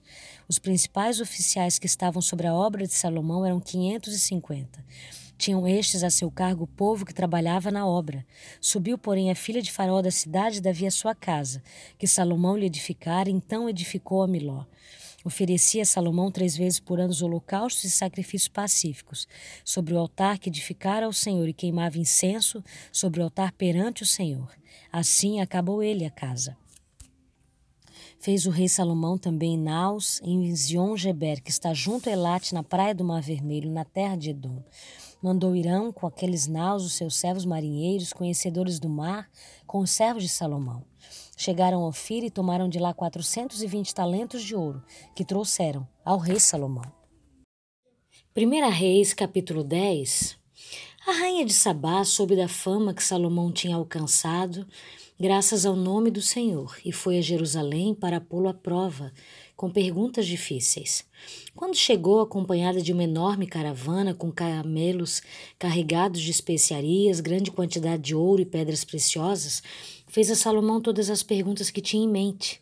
Salomão respondeu a todas, e nenhuma lhe foi tão difícil que não pudesse responder. Vendo toda a sabedoria de Salomão, bem como o palácio que ele havia construído, o que era servido em sua mesa, o alojamento dos seus oficiais, os criados, os copeiros, todos uniformizados, e os holocaustos que ele fazia no templo do Senhor, a visitante ficou impressionada. Então ela disse ao rei, tudo o que eu vi em meu país acerca das tuas realizações de tua sabedoria é verdade, mas eu não acreditava no que diziam até ver com os meus próprios olhos. Na realidade, não me contaram nem a metade. Tu ultrapassas em muito o que eu vi, tanto em sabedoria como em riqueza. Como devem ser felizes os homens da tua corte, que continuamente estão diante de ti e ouvem a tua sabedoria. Bendito seja o Senhor, o teu Deus, que se agradou de ti e te colocou no trono de Israel. Por causa do amor eterno do Senhor para com Israel, ele te fez rei, para manter a justiça e a retidão. E ela deu ao rei 4.200 quilos de ouro e grande quantidade de especiarias e pedras preciosas. Nunca mais foram trazidas tantas especiarias quanto as que a rainha de Sabá deu ao rei Salomão. Os navios de Hirão, que carregavam ouro de Ofir, também trouxeram de lá grande quantidade de madeira de junípero e pedras preciosas. O rei utilizou a madeira para fazer a escadaria do templo do Senhor. e a do Palácio Real, além de harpas e liras para os músicos. Nunca mais foi importada nem se viu tanta madeira de junípero. O rei Salomão deu à rainha de Sabá tudo o que ela desejou e pediu, além do que já tinha dado por sua generosidade real. Então ela e os seus servos voltaram para o seu país. O peso do ouro que Salomão recebia anualmente era 23.300 quilos, fora os impostos pagos por mercadores e comerciantes, por todos os reis da Arábia e pelos governadores do país. O rei Salomão fez 200 escudos grandes de ouro batido, utilizando 3,6 kg de ouro em cada um. Também fez 300 escudos pequenos de ouro batido, com 1,8 kg de ouro em cada um. O rei os colocou no palácio da floresta do Líbano. O rei mandou fazer ainda um grande trono de marfim revestido de ouro puro. O trono tinha 6 degraus e o seu encosto tinha a parte alta arredondada. Nos 2 lados do assento havia braço, como um leão junto a cada braço. Havia 12 leões nos 6 degraus, um em cada ponta de cada degrau. Nada igual havia sido feito em nenhum outro reino. Todas as taças do rei de Salomão eram de ouro, bem como todos os utensílios do palácio da floresta do Líbano. Não havia nada de prata, pois a prata quase não tinha valor nos dias de Salomão. O rei tinha no mar uma frota de navios mercantes, junto com os navios de Hirão. Cada 3 anos a frota voltava, trazendo ouro, prata, marfim, macacos e pavões. O rei Salomão era o mais rico e o mais sábio de todos os reis da terra. Gente de todo mundo pedia audiência a Salomão para ouvir a sabedoria que Deus lhe tinha dado. Ano após ano, todos os visitantes traziam algum presente. Utensílios de prata e de ouro, mantos, armas, especiarias, cavalos e mulas. Salomão juntou carros e cavalos, possuía 1.400 carros e 12.000 cavalos, dos quais mantinha uma parte nas guarnições de algumas cidades e a outra perto dele em Jerusalém. O rei tornou a prata tão comum em Jerusalém quanto as pedras, e o cedro tão numeroso quanto as figueiras bravas da Cefelá. Os cavalos de Salomão eram importados do Egito e da Cilícia, onde os fornecedores do rei os compravam. Importavam do Egito um carro por 7,2 kg de prata e um cavalo por 1,8 kg, e os exportavam para todos os reis dos Hititas e dos Arameus. 1 Reis, capítulo 11. O rei Salomão amou muitas mulheres estrangeiras, além da filha do faraó. Eram mulheres moabitas, amonitas, edomitas, sidônias e hititas. Elas eram das nações a respeito das quais o Senhor tinha dito aos israelitas: vocês não poderão tomar mulheres dentre essas nações, porque elas o farão desviar-se para seguir os seus deuses. No entanto, Salomão apegou-se amorosamente a elas. Casou com 700 princesas e 300 concubinas, e as suas mulheres o levaram a desviar-se. À medida que Salomão foi envelhecendo, suas mulheres o induziram a voltar-se para outros deuses, e o seu coração já não era totalmente dedicado ao Senhor, o seu Deus, como foi o coração de seu pai Davi. Ele seguiu Astarote, as deusas dos Sidônios, e Moloque, o repugnante deus dos Amonitas. Dessa forma, Salomão fez com que o Senhor reprova, e não seguiu completamente o Senhor como seu pai Davi. No monte que fica a leste de Jerusalém, Salomão construiu um altar para Camus, o repugnante deus de Moabe, e para Moloque, o repugnante deus dos Amonitas. Também fez altares para os deuses de todas as suas outras mulheres estrangeiras, que queimavam incenso e ofereciam sacrifícios a eles. O Senhor irou-se contra Salomão por ter se desviado do Senhor, Deus de Israel, que lhe havia aparecido 2 vezes. Embora ele tivesse proibido Salomão de seguir outros deuses, Salomão não lhe obedeceu. Então o Senhor lhe disse: já que essa é a sua atitude, você não obedeceu a minha aliança e aos meus decretos, os quais lhe ordenei, certamente lhe tirarei o reino e o darei a um dos seus servos. No entanto, por amor a Davi, seu pai, não farei isso enquanto você viver. Eu o tirarei da mão do seu filho, mas não tirarei dele o reino inteiro. Eu lhe darei uma tribo por amor de Davi, meu servo, por amor de Jerusalém, a cidade que escolhi. Então o Senhor levantou contra Salomão um adversário, o edomita Haddad, da linhagem real de Edom. Anteriormente, enquanto Davi estava lutando contra Edom, Joabe, comandante do exército que tinha ido para lá enterrar os mortos, exterminara todos os homens de Edom. Joabe e todo o exército israelita permaneceram lá 6 meses, até matarem todos os edomitas. Mas Haddad, segundo ainda menino, fugiu para o Egito com alguns dos oficiais edomitas que tinham servido a seu pai. Partiram de Midian e foram a Parã. Lá reuniram alguns homens e foram ao Egito até o faraó, rei do Egito, que deu uma casa e terras a Haddad e lhe forneceu alimento. O faraó acolheu bem a Haddad ao ponto de dar-lhe em casamento uma irmã de sua própria mulher, a rainha Táfnis. A irmã de Táfnis deu-lhe um filho chamado Genubate, que fora criado por Táfnis no Palácio Real. Ali Genubate viveu com os próprios filhos do faraó. Enquanto estava no Egito, Haddad soube que Davi tinha descansado com seus antepassados e que Joabe, comandante do exército, também estava morto. Então Hadad disse ao faraó: deixe-me voltar para a minha terra. O que lhe falta aqui para que você queira voltar para a sua terra? Perguntou o faraó. Nada me falta, respondeu Hadad, mas deixa-me ir. Deus fez um outro adversário levantar-se contra Salomão, Rezom, filho de Eliada, que tinha fugido do seu senhor, Hadadezer, rei de Zobá. Quando Davi destruiu o exército de Zobá, Rezom reuniu alguns homens e tornou-se líder de um bando de rebeldes. Eles foram para Damasco, onde se instalaram e assumiram o controle. Rezom foi adversário de Israel enquanto Salomão viveu e trouxe-lhe muitos problemas, além dos causados por Hadad. Assim, Rezom governou a Síria e foi hostil a Israel. Também Jeroboão, filho de Nebate, rebelou-se contra o rei. Ele era um dos oficiais de Salomão, um eframita de Zeredá, e sua mãe era como uma viúva chamada Zerua. Foi assim que ele se revoltou contra o rei. Salomão tinha construído Milo e havia tapado a abertura no muro da cidade de Davi, seu pai. Ora, Jeroboão era homem capaz, e quando Salomão via que ele fazia bem o seu trabalho, encarregou de todos os que faziam trabalho forçado, pertencentes à tribo de José. Naquela ocasião, Jeroboão saiu de Jerusalém e Ai, o profeta de Seló, que estava usando uma capa nova, encontrou-se com ele no caminho. Os dois estavam sozinhos no campo e Ai segurou firmemente a capa que estava usando, rasgou-a em 12 pedaços e disse a Jeroboão: apanhe 10 pedaços para você, pois assim diz o Senhor, o Deus de Israel. Saiba que vou tirar o reino das mãos de Salomão e dar a você 10 tribos. Mas por amor ao meu servo Davi, a cidade de Jerusalém, a qual escolhi dentre todas as tribos de Israel, ele terá uma tribo. Farei isso porque eles me abandonaram e adoraram Astarote, a deusa dos Sidônios, Carmo, deus dos Moabitas, e Moloque, deus dos Amonitas. E não andaram nos meus caminhos, nem fizeram o que eu aprovo, nem obedeceram aos meus decretos e às minhas ordenanças, como fez Davi, pai de Salomão. Mas não tirarei o reino todo das mãos de Salomão. Eu o fiz governante todos os dias de sua vida por amor ao meu servo Davi, a quem escolhi, que obedeceu aos meus mandamentos e aos meus decretos. Tirarei o reino das mãos de seu filho e darei 10 tribos a você. Darei uma tribo a seu filho a fim de que meu servo Davi sempre tenha diante de mim um descendente no trono em Jerusalém, a cidade onde eu quis pôr o meu nome. Quanto a você, eu farei reinar sobre tudo que seu coração desejar. Você será rei de Israel. Se você fizer tudo o que eu lhe ordenar e andar nos seus caminhos e fizer o que eu aprovo, obedecendo aos meus decretos e aos meus mandamentos, como fez o meu servo Davi, estarei com você.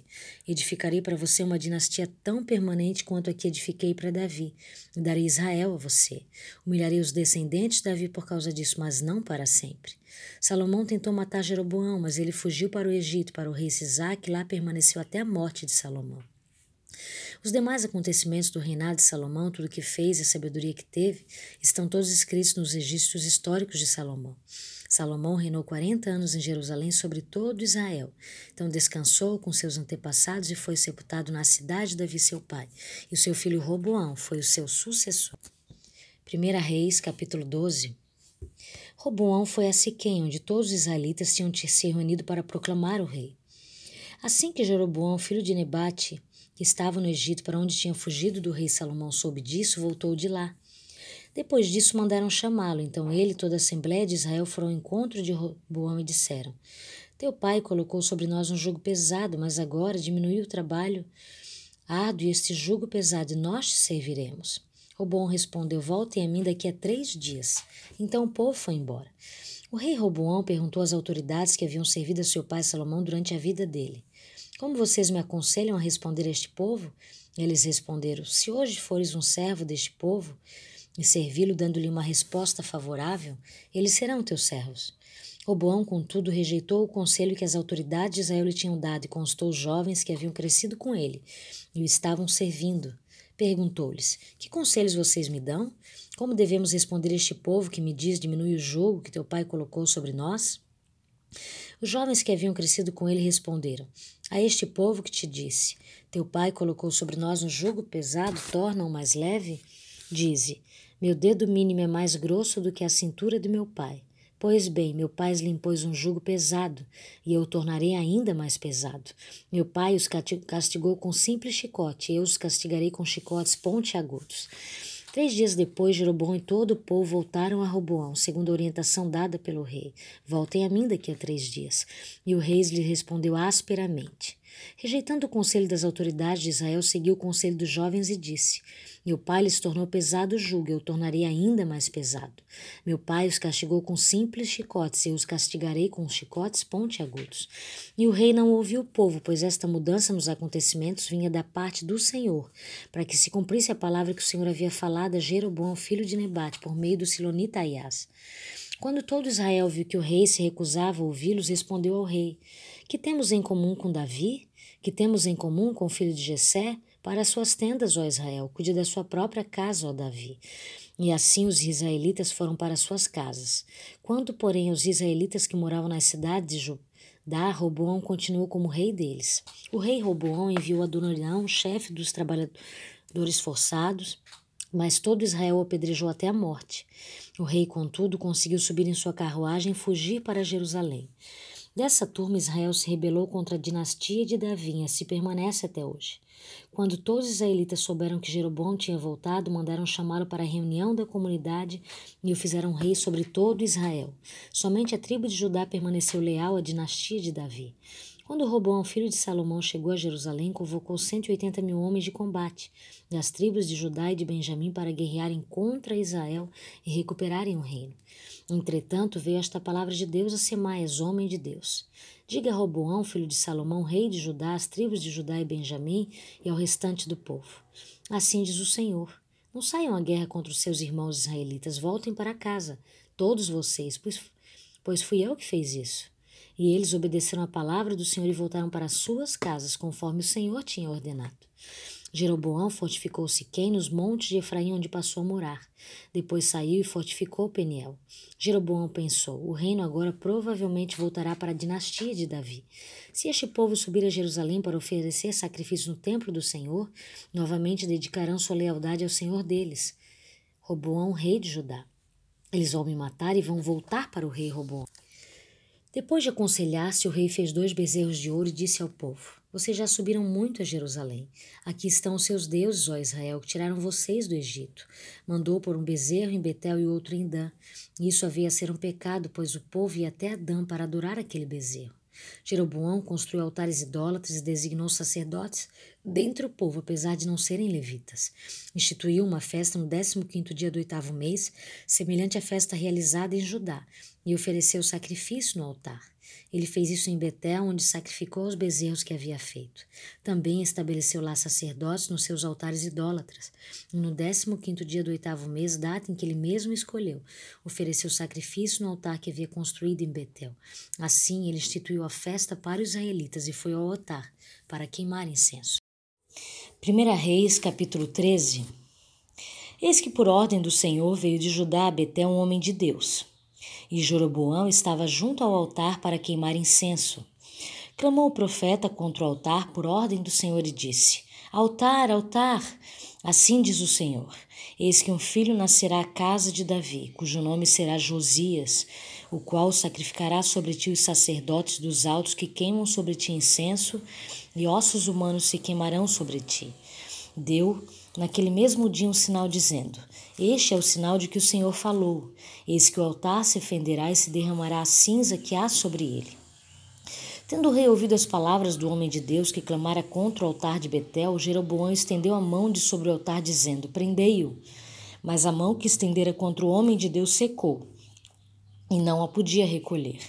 O altar se fendeu e a cinza se derramou do altar, segundo o sinal que o homem de Deus apontara por ordem do Senhor. Então disse rei ao homem de Deus: Imploro o favor do Senhor teu Deus e ora por mim, para que eu possa recolher a mão. Então o homem de Deus implorou a favor do Senhor e a mão do rei se lhe recolheu e ficou como dantes. Disse o rei ao homem de Deus: Vem comigo a casa e fortalece-te e eu te recompensarei. Porém o homem de Deus disse ao rei: Ainda que me desses metade da tua casa, não iria contigo, nem comeria pão, nem beberia água neste lugar. Porque assim me ordenou o Senhor pela tua palavra, dizendo: Não comerás pão, nem beberás água, e não voltarás pelo caminho por onde foste. E se foi por outro caminho, e não voltou pelo caminho por onde viera a Betel. Morava em Betel um profeta velho, e vieram seus filhos e lhe contaram tudo o que o homem de Deus fizera aquele dia em Betel. As palavras que dissera ao rei contaram-no a seu pai. Perguntou-lhes o pai, por que caminho se foi? Mostraram seus filhos o caminho por onde fora o homem de Deus que viera de Judá. Então disse a seus filhos, abaldai-me um jumento.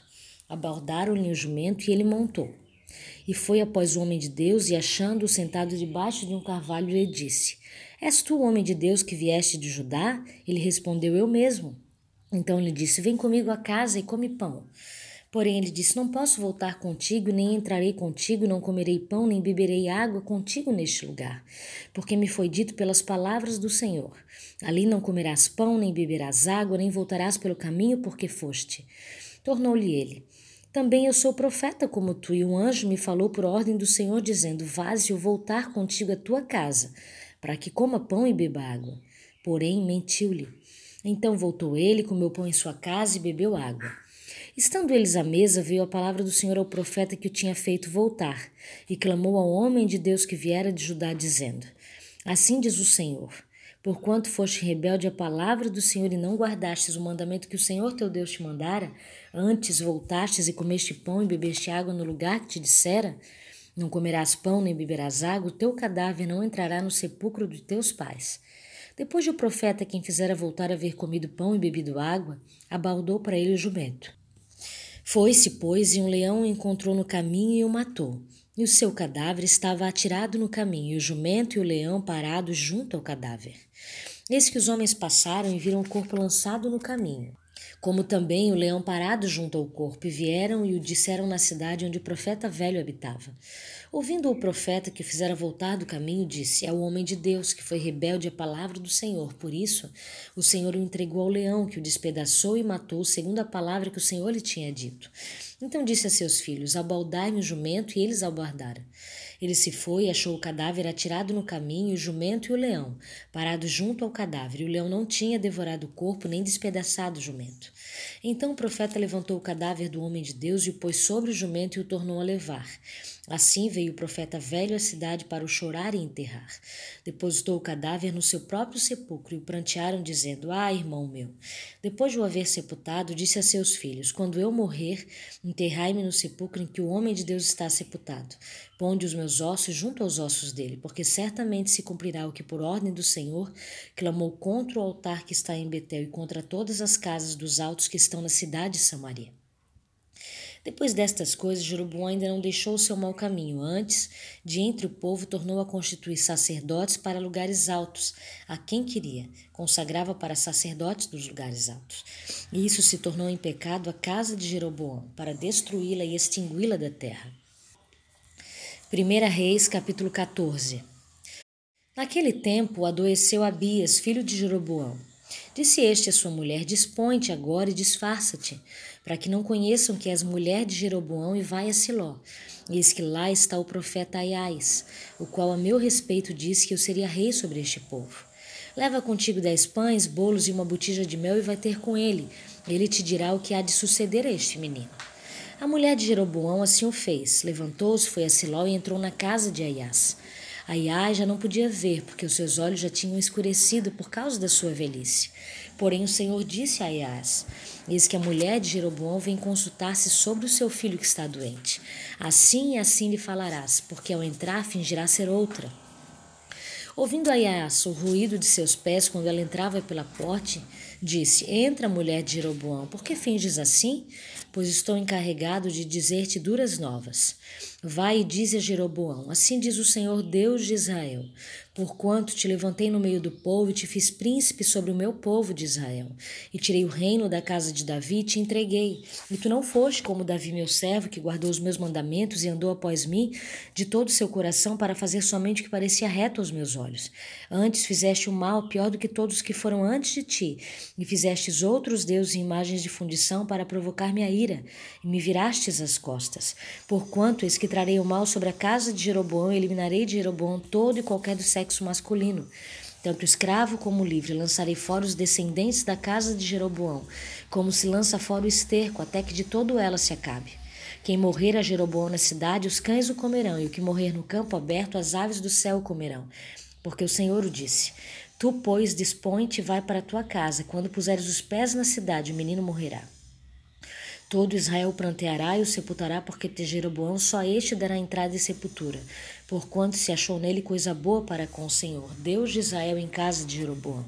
O Senhor, porém, suscitará para si um rei sobre Israel, que eliminará no seu dia a casa de Jeroboão, que, digo eu, há de ser já.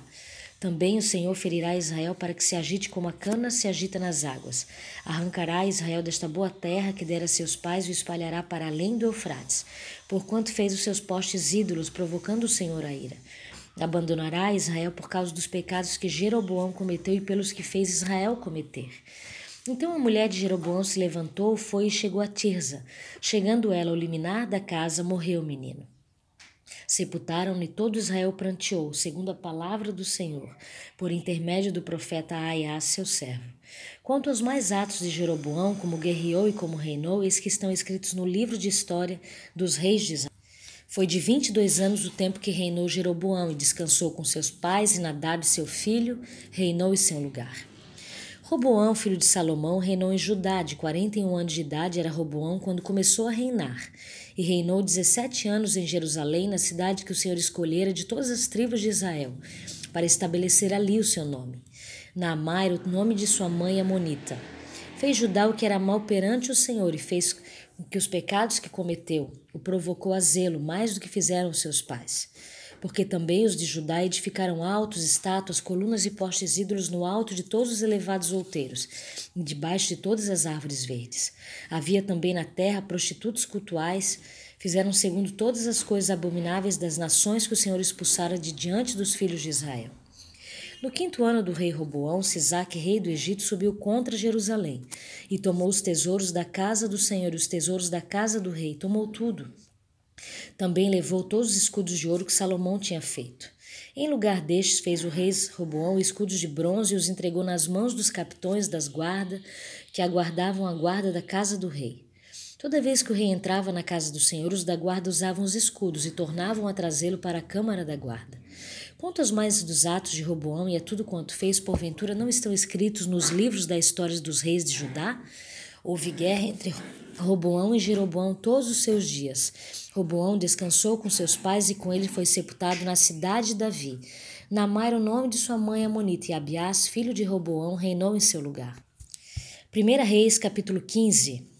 No 18º ano do rei Jeroboão, filho de Nebate, Abias começou a reinar sobre Judá.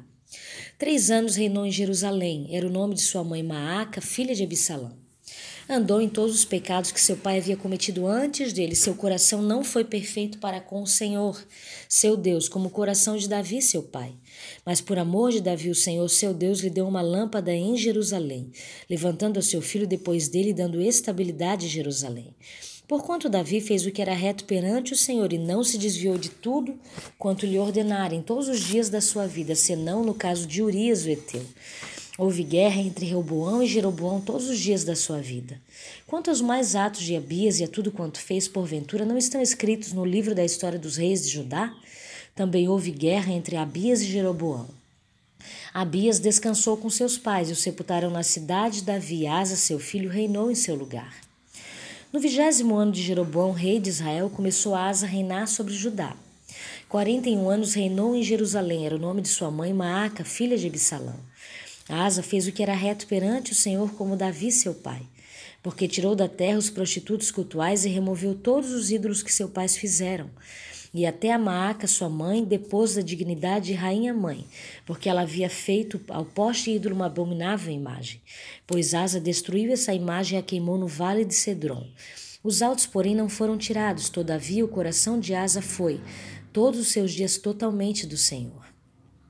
Trouxe a casa do Senhor e as coisas consagradas por seu pai, as coisas que ele mesmo consagrara, prata, ouro e objetos de utilidade. Houve guerra entre Asa e Baasa, rei de Israel, todos os seus dias, porque Baasa, rei de Israel, subiu contra Judá e edificou a Ramá, para que a ninguém fosse permitido sair de junto de Asa, rei de Judá, nem chegar a ele. Então Asa tomou toda a prata e ouro restantes dos tesouros da casa do Senhor e os tesouros da casa do rei e os entregou nas mãos de seus servos. E o rei Asa os enviou a Ben-Hadad, filho de Tabrimão, filho de Ezion, rei da Síria, que habitava em Damasco, dizendo: haja aliança entre mim e ti, como houve entre meu pai e teu pai, Eis que te mando um presente, prata e ouro. Vai e anula tua aliança com Baasa, rei de Israel, para que se retire de mim. Ben-Hadad deu ouvidos ao rei Asa e enviou os capitães dos seus exércitos contra as cidades de Israel e feriu a Ijon, Adã, Abel-Beete, Maaca e todo o distrito de Quinirete, com toda a terra de Naftali. Ouvindo isso, Baasa deixou de edificar Ramá e ficou em Tirza. Então o rei Asa fez apregoar por toda a região de Judá que todos, sem exceção, trouxessem as pedras de Ramá e a sua madeira, com que Baasa a edificara. Com elas edificou o rei Asa, a Geba de Benjamim e a Mispa. Quanto aos mais atos de Asa e a todo o seu poder e a tudo quanto fez e as cidades que edificou, porventura não estão escritos no livro da história dos reis de Judá? Porém, no tempo da sua velhice, padeceu dos pés. Descansou Asa com seus pais e com ele foi sepultado na cidade de Davi, seu pai, e Josafá, seu filho. Reinou em seu lugar. Nadab, filho de Jeroboão, começou a reinar sobre Israel no ano segundo de Asa, rei de Judá, e reinou sobre Israel 2 anos. Fez o que era mal perante o Senhor e andou nos caminhos de seu pai e no pecado com que seu pai fizera pecar a Israel. Conspirou contra ele Baasa, filho de Aiás, da casa de Sacar, e os feriu em Gibeton, que era dos filisteus, quando Nadab e todo Israel cercavam Gibeton. Baasa, no ano 3º de Asa, rei de Judá, matou a Nadab e passou a reinar em seu lugar. Logo que começou a reinar, matou toda a descendência de Jeroboão, não lhe deixou ninguém com vida. A todos exterminou, segundo a palavra do Senhor, por intermédio do seu servo Aiás, o Silonita, por causa dos pecados que Jeroboão cometer e pelos que fizer Israel cometer, por causa da provocação com que irritara ao Senhor Deus de Israel. Quanto aos mais atos de Nadab, a tudo quanto fez, porventura, não estão escritos no livro da história dos reis de Israel? Houve guerra entre Asa e Baasa, rei de Israel, todos os seus dias. No ano 3º de Asa, rei de Judá, Baasa, filho de Aiás, começou a reinar sobre todo Israel em Tirza, e reinou 24 anos. Fez o que era mal perante o Senhor e andou no caminho de Jeroboão e no seu pecado, o qual fizera Israel cometer. 1 Reis, capítulo 16. Então a palavra do Senhor contra Baasa veio a Jeel, filho de Hanani. Eu o levantei do pó e o tornei líder de Israel, meu povo, mas você andou nos caminhos de Jeroboão e fez o meu povo pecar e provocar a minha ira por causa dos pecados deles. Por isso estou na iminência de destruir Baasa e sua família, fazendo a ela o que fiz a de Jeroboão, filho de Nebate. Cães comerão os da família de Baasa que morrerem na cidade, e as aves do céu se alimentarão dos que morrerem no campo. Os demais acontecimentos do reinado de Baasa, seus atos e suas realizações, estão descritos nos registros históricos dos reis de Israel. Baasa descansou com seus antepassados e foi sepultado em Tirza, e seu filho Elá foi o seu sucessor. A palavra do Senhor veio por meio do profeta Jeú, filho de Hanani, a Baasa e sua família, por terem feito o que o Senhor reprova, provocando a sua ira e tornando-se como família de Jeroboão, e também porque Baasa destruiu a família de Jeroboão. No 26º ano do reinado de Asa, rei de Judá, Elá, filho de Baasa, tornou-se rei de Israel e reinou 2 anos em Tirza. Ziriri, um dos seus oficiais que comandava metade dos seus carros de guerra, conspirou contra ele. Elá estava em Tirza naquela ocasião, embriagando-se na casa de Asa, o encarregado do palácio de Tirza. Zimri entrou, feriu e matou-o, no 27º ano do reinado de Asa, rei de Judá, e foi o seu sucessor. Assim que começou a reinar, logo que se assentou no trono, eliminou toda a família de Baasa. Não poupou uma só pessoa do sexo masculino, fosse parente ou amigo. Assim Zimri destruiu toda a família de Baasa de acordo com a palavra do Senhor que o profeta Jeú dissera contra Baasa, por causa de todos os pecados que este e seu filho Elá haviam cometido e levado Israel a cometer, pois com seus ídolos inúteis provocaram a ira do Senhor, o Deus de Israel.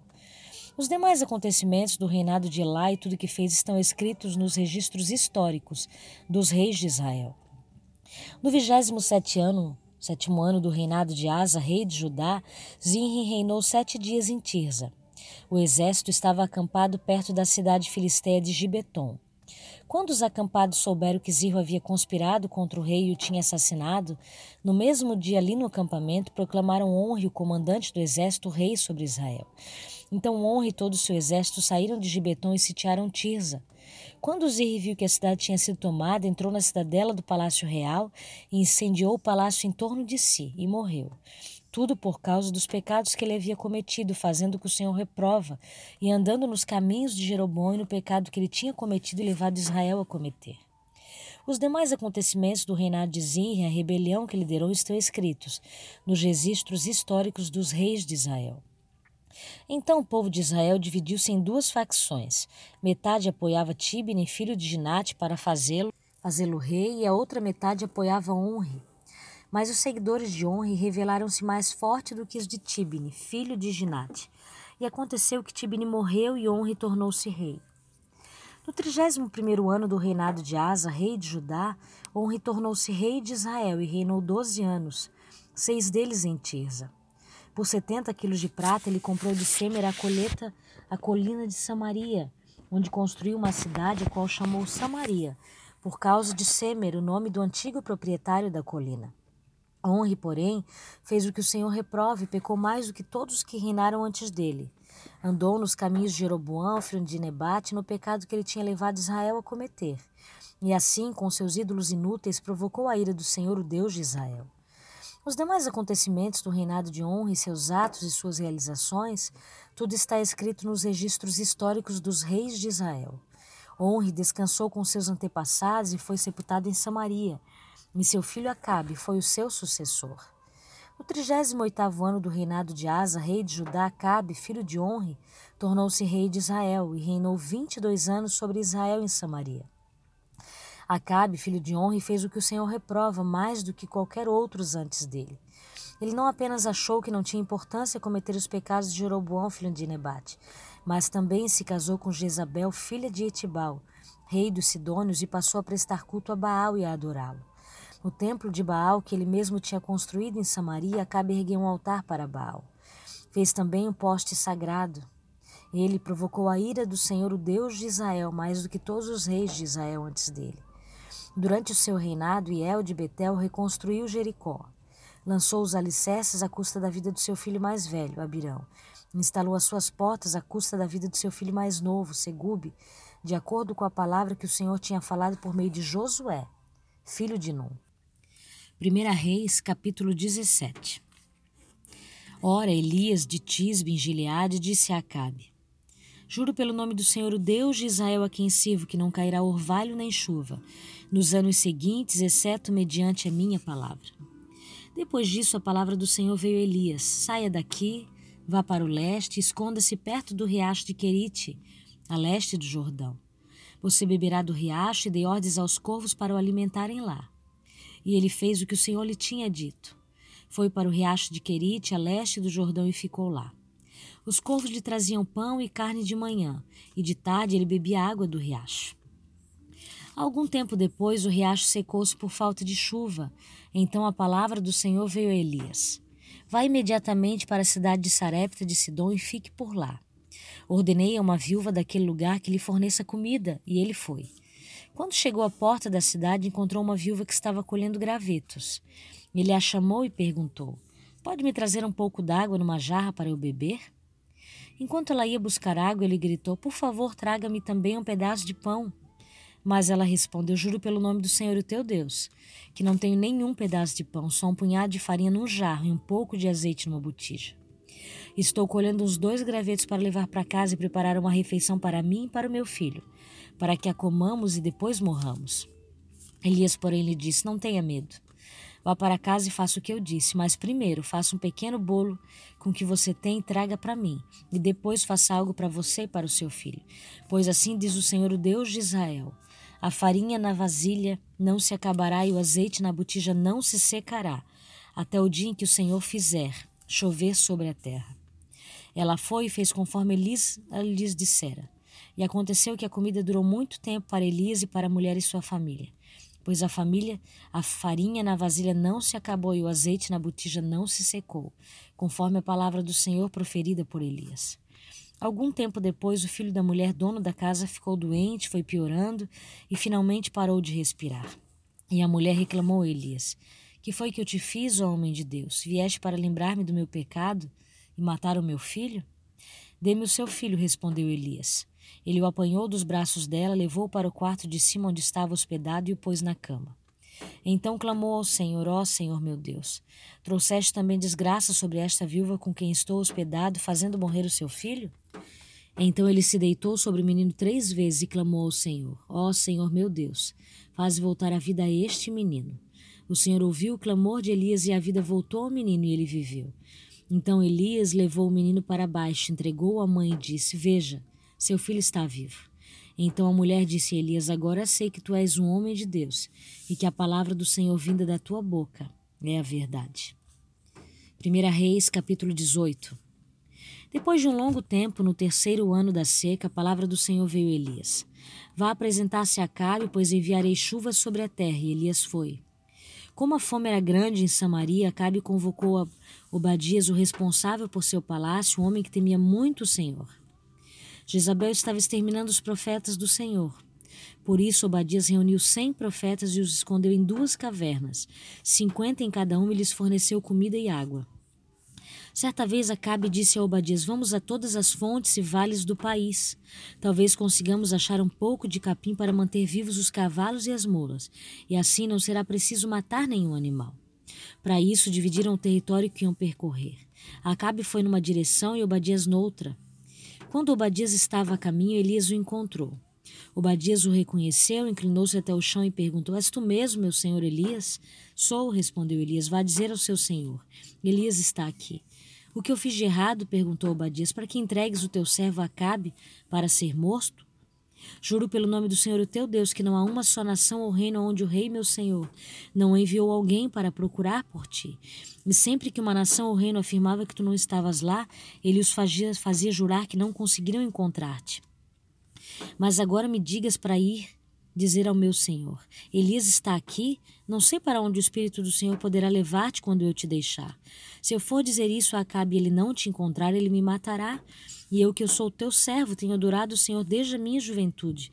Por acaso não ouviste, meu Senhor, o que eu fiz enquanto Jezabel estava matando os profetas do Senhor? Escondi 100 dos profetas do Senhor em 2 cavernas, 50 em cada uma, e os abasteci de comida e água.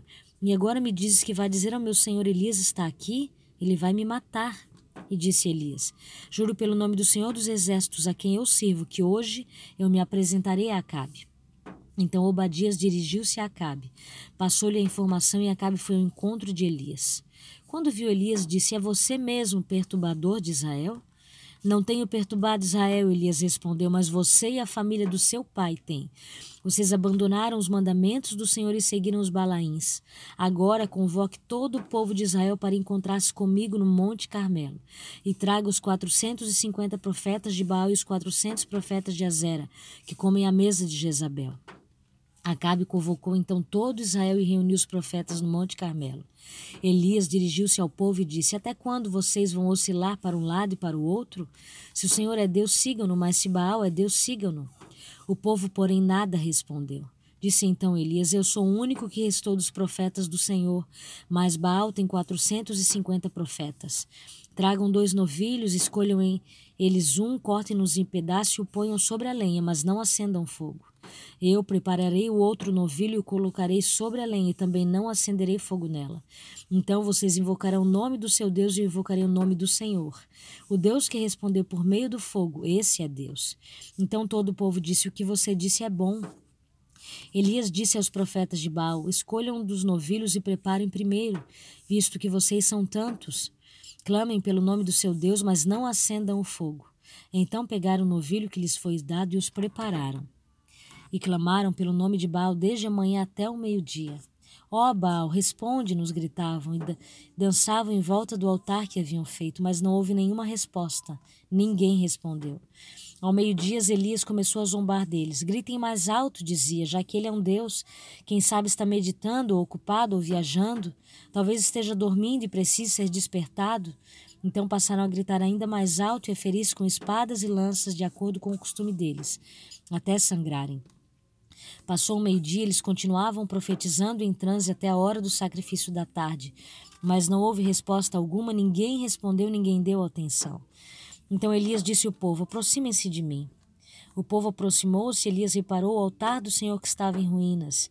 Depois apanhou 12 pedras, uma para cada tribo dos descendentes de Jacó, a quem a palavra do Senhor tinha saído dirigida, dizendo-lhe: seu nome será Israel. Com as pedras construiu um altar em honra ao nome do Senhor e cavou ao redor do altar uma valeta, na qual poderiam ser semeadas 2 medidas de sementes. Depois arrumou a lenha, cortou o novilho em pedaços e o pôs sobre a lenha. Então lhes disse: encham de água 4 jarras grandes e derramam-na sobre o holocausto sobre a lenha. Façam-no novamente, disse ele. E eles os fizeram de novo. Façam pela 3ª vez, ordenou. E eles os fizeram pela 3ª vez. A água escorria do altar, chegando a encher a valeta. À hora do sacrifício, o profeta Elias colocou-se à frente do altar e orou: ó Senhor, Deus de Abraão, de Isaque e de Israel, que hoje fique conhecido que tu és Deus em Israel e que eu sou o teu servo, que fiz todas estas coisas por ordem tua. Responde-me, ó Senhor, responde-me, para que este povo saiba que tu, ó Senhor, és Deus e que fazes o coração deles voltar para ti.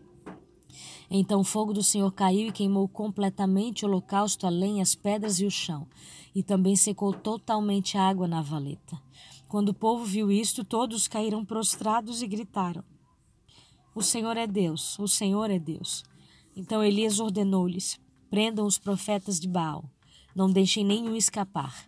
Eles os prenderam e Elias os fez descer ao riacho de Quizon, e lá os matou. E Elias disse a Acabe: vá comer e beber, pois já ouço o barulho de chuva pesada. Então Acabe foi comer e beber, mas Elias subiu até o alto do Carmelo, dobrou-se até o chão e pôs o rosto entre os joelhos. Vai e olhe na direção do mar, disse ao seu servo, e ele foi e olhou. Não há nada lá, disse ele. 7 vezes Elias mandou: volte para ver. Na 7ª vez o servo disse: uma nuvem tão pequena quanto a mão de um homem está se levantando do mar. Então Elias disse: vá dizer a Acabe: prepare o seu carro e desça, antes que a chuva o impeça. Enquanto isso, nuvens escuras apareceram no céu. Começou a ventar e a chover forte, e Acabe partiu de carro para Jezreel. O poder do Senhor veio sobre Elias, e ele, prendendo a capa com o cinto, correu à frente de Acabe por todo o caminho, até Jezreel. 1 Reis, capítulo 19. Ora, Acabe contou a Jezabel tudo o que Elias tinha feito e como havia matado todos aqueles profetas à espada. Por isso Jezabel mandou um mensageiro a Elias para dizer-lhe: que os deuses me castiguem com todo rigor se amanhã nesta hora eu não fizer com a sua vida o que você fez com a deles. Elias teve medo e fugiu para salvar a vida. Em Berseba de Judá ele deixou o seu servo e entrou no deserto caminhando um dia. Chegou a um pé de giesta, sentou-se debaixo dele e orou, pedindo a morte. Já tive bastante, Senhor, tira minha vida. Não sou melhor do que os meus antepassados. Depois se deitou debaixo da árvore e dormiu. De repente um anjo tocou nele e disse: levanta-se e come. Elias olhou ao redor e ali junto à sua cabeça havia um pão assado sobre brasas quentes e um jarro de água. Ele comeu, bebeu e deitou-se ali. O anjo do Senhor voltou, tocou nele e disse: levanta-se e come, pois a sua viagem será muito longa. Então ele se levantou, comeu e bebeu. Fortalecido com aquela comida, viajou 40 dias e 40 noites até chegar a Horebe, o monte de Deus. Ali entrou numa caverna e passou a noite. E a palavra do Senhor veio a ele: o que você está fazendo aqui, Elias? Ele respondeu: tenho sido muito zeloso pelo Senhor, o Deus dos exércitos. Os israelitas rejeitaram a tua aliança, quebraram os teus altares e mataram os teus profetas à espada. Sou o único que sobrou e agora também estão procurando matar-me. O Senhor lhe disse: saia e fique no monte, na presença do Senhor, pois o Senhor vai passar. Então veio um vento fortíssimo que separou os montes, esmigalhou as rochas diante do Senhor. Mas o Senhor não estava no vento. Depois do vento houve um terremoto, mas o Senhor não estava no terremoto. Depois do terremoto houve um fogo, mas o Senhor não estava nele. E depois do fogo houve o murmúrio de uma brisa suave. Quando Elias ouviu, puxou a capa para cobrir o rosto, saiu e ficou à entrada da caverna. E uma voz lhe perguntou: o que você está fazendo aqui, Elias? Ele respondeu: tenho sido muito zeloso pelo Senhor, o Deus dos exércitos. Os israelitas rejeitaram a tua aliança, quebraram os teus altares e mataram os teus profetas à espada. Sou o único que sobrou e agora também estão procurando matar-me. O Senhor lhe disse: volte pelo caminho por onde veio e vá para o deserto de Damasco. Chegando lá, unja Hazael como rei da Síria. Unja também Jeú, filho de Nissim, como rei de Israel. e unja Eliseu, filho de Safate de Abel-Meolá, para suceder a você como profeta. Jel matará todo aquele que escapar da espada de Azael, e Eliseu matará todo aquele que escapar da espada de Jeú. No entanto, que sobrar 7.000 em Israel, todos aqueles cujos joelhos não se inclinaram diante de Baal, e todos aqueles cuja boca não o beijaram. Então Elias saiu de lá e encontrou Eliseu, filho de Safate. Ele estava arando com 12 parelhas de bois e estava conduzindo a 12ª parelha. Elias o alcançou e lançou sua capa sobre ele. Eliseu deixou os bois e correu atrás de Elias. Deixa-me dar um beijo de despedida em meu pai e minha mãe. Disse, então irei contigo. Vá e volte. Respondeu Elias, lembre-se do que lhe fiz. E Eliseu voltou, apanhou a sua parelha de bois e os matou. Queimou o equipamento de arar para cozinhar a carne e a deu ao povo, e eles comeram. Depois partiu com Elias, tornando-se o seu auxiliar. 1 Reis, capítulo 20. O rei Ben-Hadad da Síria convocou todo o seu exército e, acompanhando de 32 reis com seus cavalos e carros de guerra, cercou e atacou Samaria. Ele enviou mensageiros à cidade, a Acabe, o rei de Israel, que lhe disseram, isto é o que diz Ben-Hadad, a sua prata e o seu ouro são meus, e o melhor de suas mulheres e filhos também. O rei respondeu, que seja conforme tu dizes, ó rei, meu senhor, eu tudo o que tenho somos teus. Os mensageiros voltaram ao rei e disseram, assim diz Ben-Hadad, mandei tomar a sua prata, seu ouro, suas mulheres e seus filhos. Mas amanhã a esta hora enviarei meus oficiais para vasculharem o seu palácio e as casas dos seus oficiais. Eles me trarão tudo o que você considerar de valor. O rei de Israel convocou todas as autoridades de Israel e lhes disse, vejam como esse homem está querendo a nossa desgraça. Quando mandou tomar as minhas mulheres e os meus filhos, a minha prata e o meu ouro, eu não lhe neguei. As autoridades e todo o povo responderam, não lhes dê atenção nem concorde com as suas exigências. E ele respondeu aos mensageiros de Ben-Hadad, digam ao rei meu senhor, teu servo fará tudo o que exigiste na primeira vez, mas não posso atender a esta exigência. E eles levaram a resposta a Ben-Hadad. Então Ben-Hadad mandou esta outra mensagem a Acabe, que os deuses me castiguem com todo rigor, caso fique em Samaria pó suficiente para dar um punhado a cada um dos meus homens.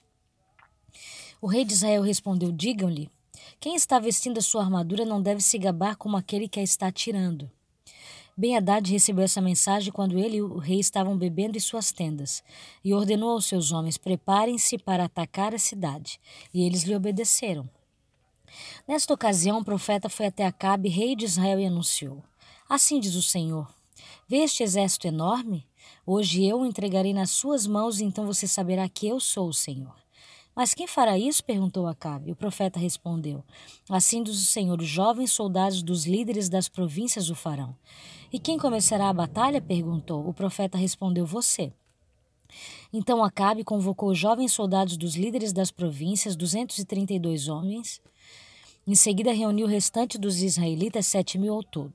Eles partiram ao meio-dia, enquanto Ben-Hadad e os 32 reis aliados a eles estavam se embriagando nas suas tendas. Os jovens soldados dos líderes das províncias saíram primeiro. Nisso, uma patrulha de Ben-Hadad informou, saíram alguns homens de Samaria. Ele disse, quer tenham saído para a paz, quer para a guerra, tragam-nos vivos. Os jovens soldados dos líderes das províncias marcharam para fora da cidade, com o exército na retaguarda, e cada um matou o seu adversário. Diante disso, os arameus fugiram perseguidos pelos israelitas. Mas Ben-Hadad, rei da Síria, escapou a cavalo com algum de seus cavaleiros. O rei de Israel avançou e matou os cavalos, destruiu os carros de guerra e infligiu pesadas baixas aos arameus. Depois disso, o profeta foi ao rei de Israel e disse, fortaleça sua posição e veja o que deve ser feito, pois na próxima primavera o rei da Síria o atacará de novo. Enquanto isso, os conselheiros do rei da Síria lhe diziam, os deuses deles são deuses das montanhas, é por isso que eles foram fortes demais para nós. Mas se combatermos nas planícies, com certeza seremos mais fortes do que eles. Deves tirar todos os reis dos seus comandos e substituí-los por outros comandantes. Também deves organizar um exército como o que perdeste, cavalo por cavalo e carro por carro, para que possamos combater Israel nas planícies. Então, é certo que o venceremos. Ele concordou com eles e fez como foi aconselhado. Na primavera seguinte, Ben-Hadad convocou os arameus e marchou até a Afeque para lutar contra Israel. Os israelitas foram convocados e, tendo recebido provisões, saíram para enfrentar os arameus. Os israelitas acamparam no lado oposto como dois pequenos rebanhos de cabra, enquanto os arameus cobriam todo o campo. O homem de Israel foi ao rei de Israel e lhe disse, assim diz o Senhor, como os arameus pensam que o Senhor é um Deus das montanhas e não um Deus dos vales, eu entregarei esse exército enorme nas suas mãos e vocês saberão que eu sou o Senhor. Durante 7 dias estiveram acampados em frente um do outro e no 7º dia entraram em combate. Num só dia os israelitas mataram 100.000 soldados de infantaria arameus. O restante deles escapou para a cidade de Afec, onde o muro caiu sobre 27.000 deles. Ben-Hadad também fugiu para a cidade e se escondeu, ora numa casa, ora noutra. Seus oficiais lhe disseram, soubemos que os reis do povo de Israel são misericordiosos. Nós vamos até o rei de Israel vestidos com pano de saco e com cordas no pescoço. Talvez ele poupe a tua vida. Vestindo panos de saco e tendo cordas envolvendo o pescoço, foram ao rei de Israel e disseram, teu servo Ben-Hadad diz, rogo-te que me deixes viver. O rei respondeu, ele ainda está vivo, ele é meu irmão. Os 2 homens interpretaram isso como um bom sinal e de imediato aproveitaram o que ele tinha dito. Isso mesmo, teu irmão Ben-Hadad, disseram. Tragam-no aqui, disse o rei. Quando Ben-Hadad chegou, Acabe o fez subir no seu carro. Devolvereis as cidades que meu pai tomou do teu pai, ofereceu Ben-Hadad. Tu poderás estabelecer os teus próprios mercados em Damasco, como fez meu pai em Samaria. Acabe disse, mediante um tratado libertarei você. Então fizeram um tratado e Acabe o deixou ir. Por ordem do Senhor, um dos discípulos dos profetas disse ao seu companheiro, fira-me. Mas o homem se recusou a fazê-lo. Então o profeta disse, como você não obedeceu ao Senhor, assim que você sair daqui, um leão o ferirá. Logo que o homem partiu, um leão o atacou e o feriu. O profeta encontrou outro homem e lhe disse, fira-me, por favor. Este o atingiu e o feriu. Então o profeta saiu e ficou ao lado da estrada à espera do rei. Ele se disfarçou, cobrindo os olhos com a sua testeira. Quando o rei ia passando, o profeta gritou para ele, em pleno combate teu servo entrou e alguém veio a mim como um prisioneiro e me disse, vigia este homem. Se ele escapar, será a sua vida pela dele, ou você deverá pagar 35 quilos de prata. Enquanto teu servo estava ocupado com outras coisas, um homem desapareceu. Essa é a sua sentença, disse o rei de Israel, você mesmo a pronunciou. Então o profeta rapidamente removeu a testeira dos olhos e o rei reconheceu como um dos profetas. Ele disse ao rei, assim diz o Senhor, você libertou um homem que eu havia decidido que devia morrer, por isso é a sua vida pela vida dele, o seu povo pelo povo dele.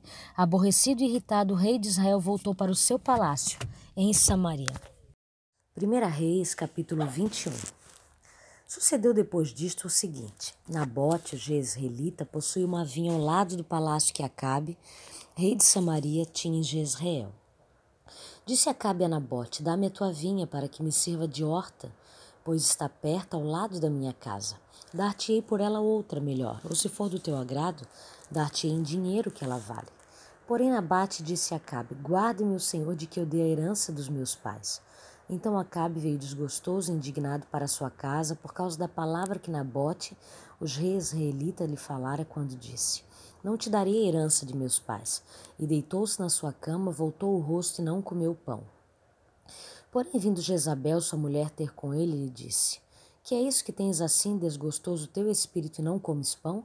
Ele lhe respondeu, porque falei a Nabote, o jezreelita, e lhe disse, dá-me a tua vinha por dinheiro, ou se te apraz, dar-te-ei outra em seu lugar. Porém ele disse, não te darei a minha vinha. Então Jezabel, sua mulher, lhe disse, governaste tu com efeito sobre Israel? Levanta-te, come e alegra-te o teu coração. Eu te darei a vinha de Nabote, o jezreelita. Então escreveu cartas em nome de Acabe, selou-as com o sinete dele, e as enviou aos anciãos e aos nobres que havia na sua cidade, e habitavam com Nabote. E escreveu nas cartas dizendo, apregoai o jejum e trazei Nabote para a frente do povo.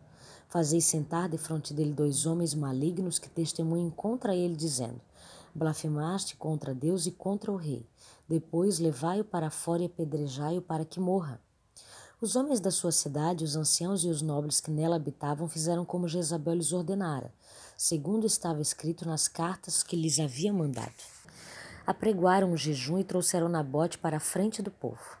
Então vieram 2 homens malignos, sentaram-se defronte dele e testemunharam contra ele, contra Nabote, perante o povo, dizendo, Nabote blasfemou contra Deus e contra o rei, e o levaram para fora da cidade, o apedrejaram e morreu.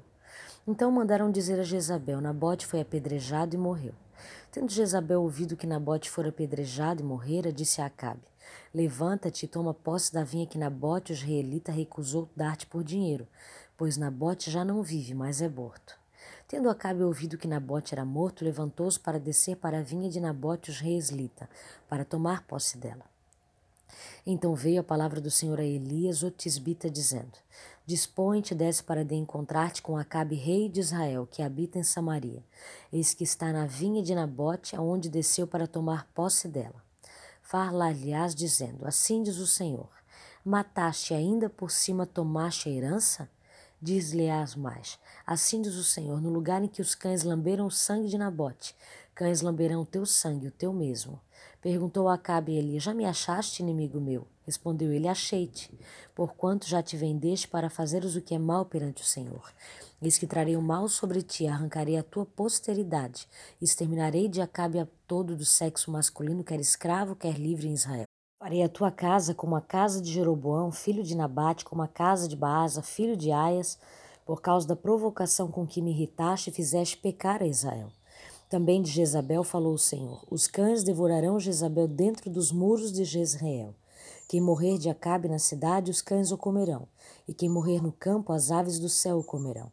Ninguém houve, pois, como Acabe, que se vendeu para fazer o que era mal perante o Senhor, porque Jezabel, sua mulher, o extingava, que fez grandes abominações, seguindo os ídolos, segundo tudo que fizeram os amorreus, os quais o Senhor lançou de diante dos filhos de Israel. Tendo Acabe ouvido estas palavras, rasgou as suas vestes, cobriu de pano de saco seu corpo e jejuou. Dormia em panos de saco e andava cabisbaixo. Então veio a palavra do Senhor Elias o tisbita: Não visto que Acabe se humilha perante mim? Portanto, visto que se humilha perante mim, não trarei este mal nos seus dias, mas nos dias de seus filhos o trarei sobre a sua casa. 1 Reis, capítulo 22. 3 anos se passaram sem haver guerra entre a Síria e Israel. Porém, no 3º ano, desceu Josafá, rei de Judá, para avistar-se com o rei de Israel. Disse o rei de Israel aos seus servos: Não sabeis vós que Ramote de Gileade é nossa, e nós hesitamos em tomá-la das mãos do rei da Síria? Então perguntou a Josafá: Irás tu comigo a peleja, Ramote de Gileade?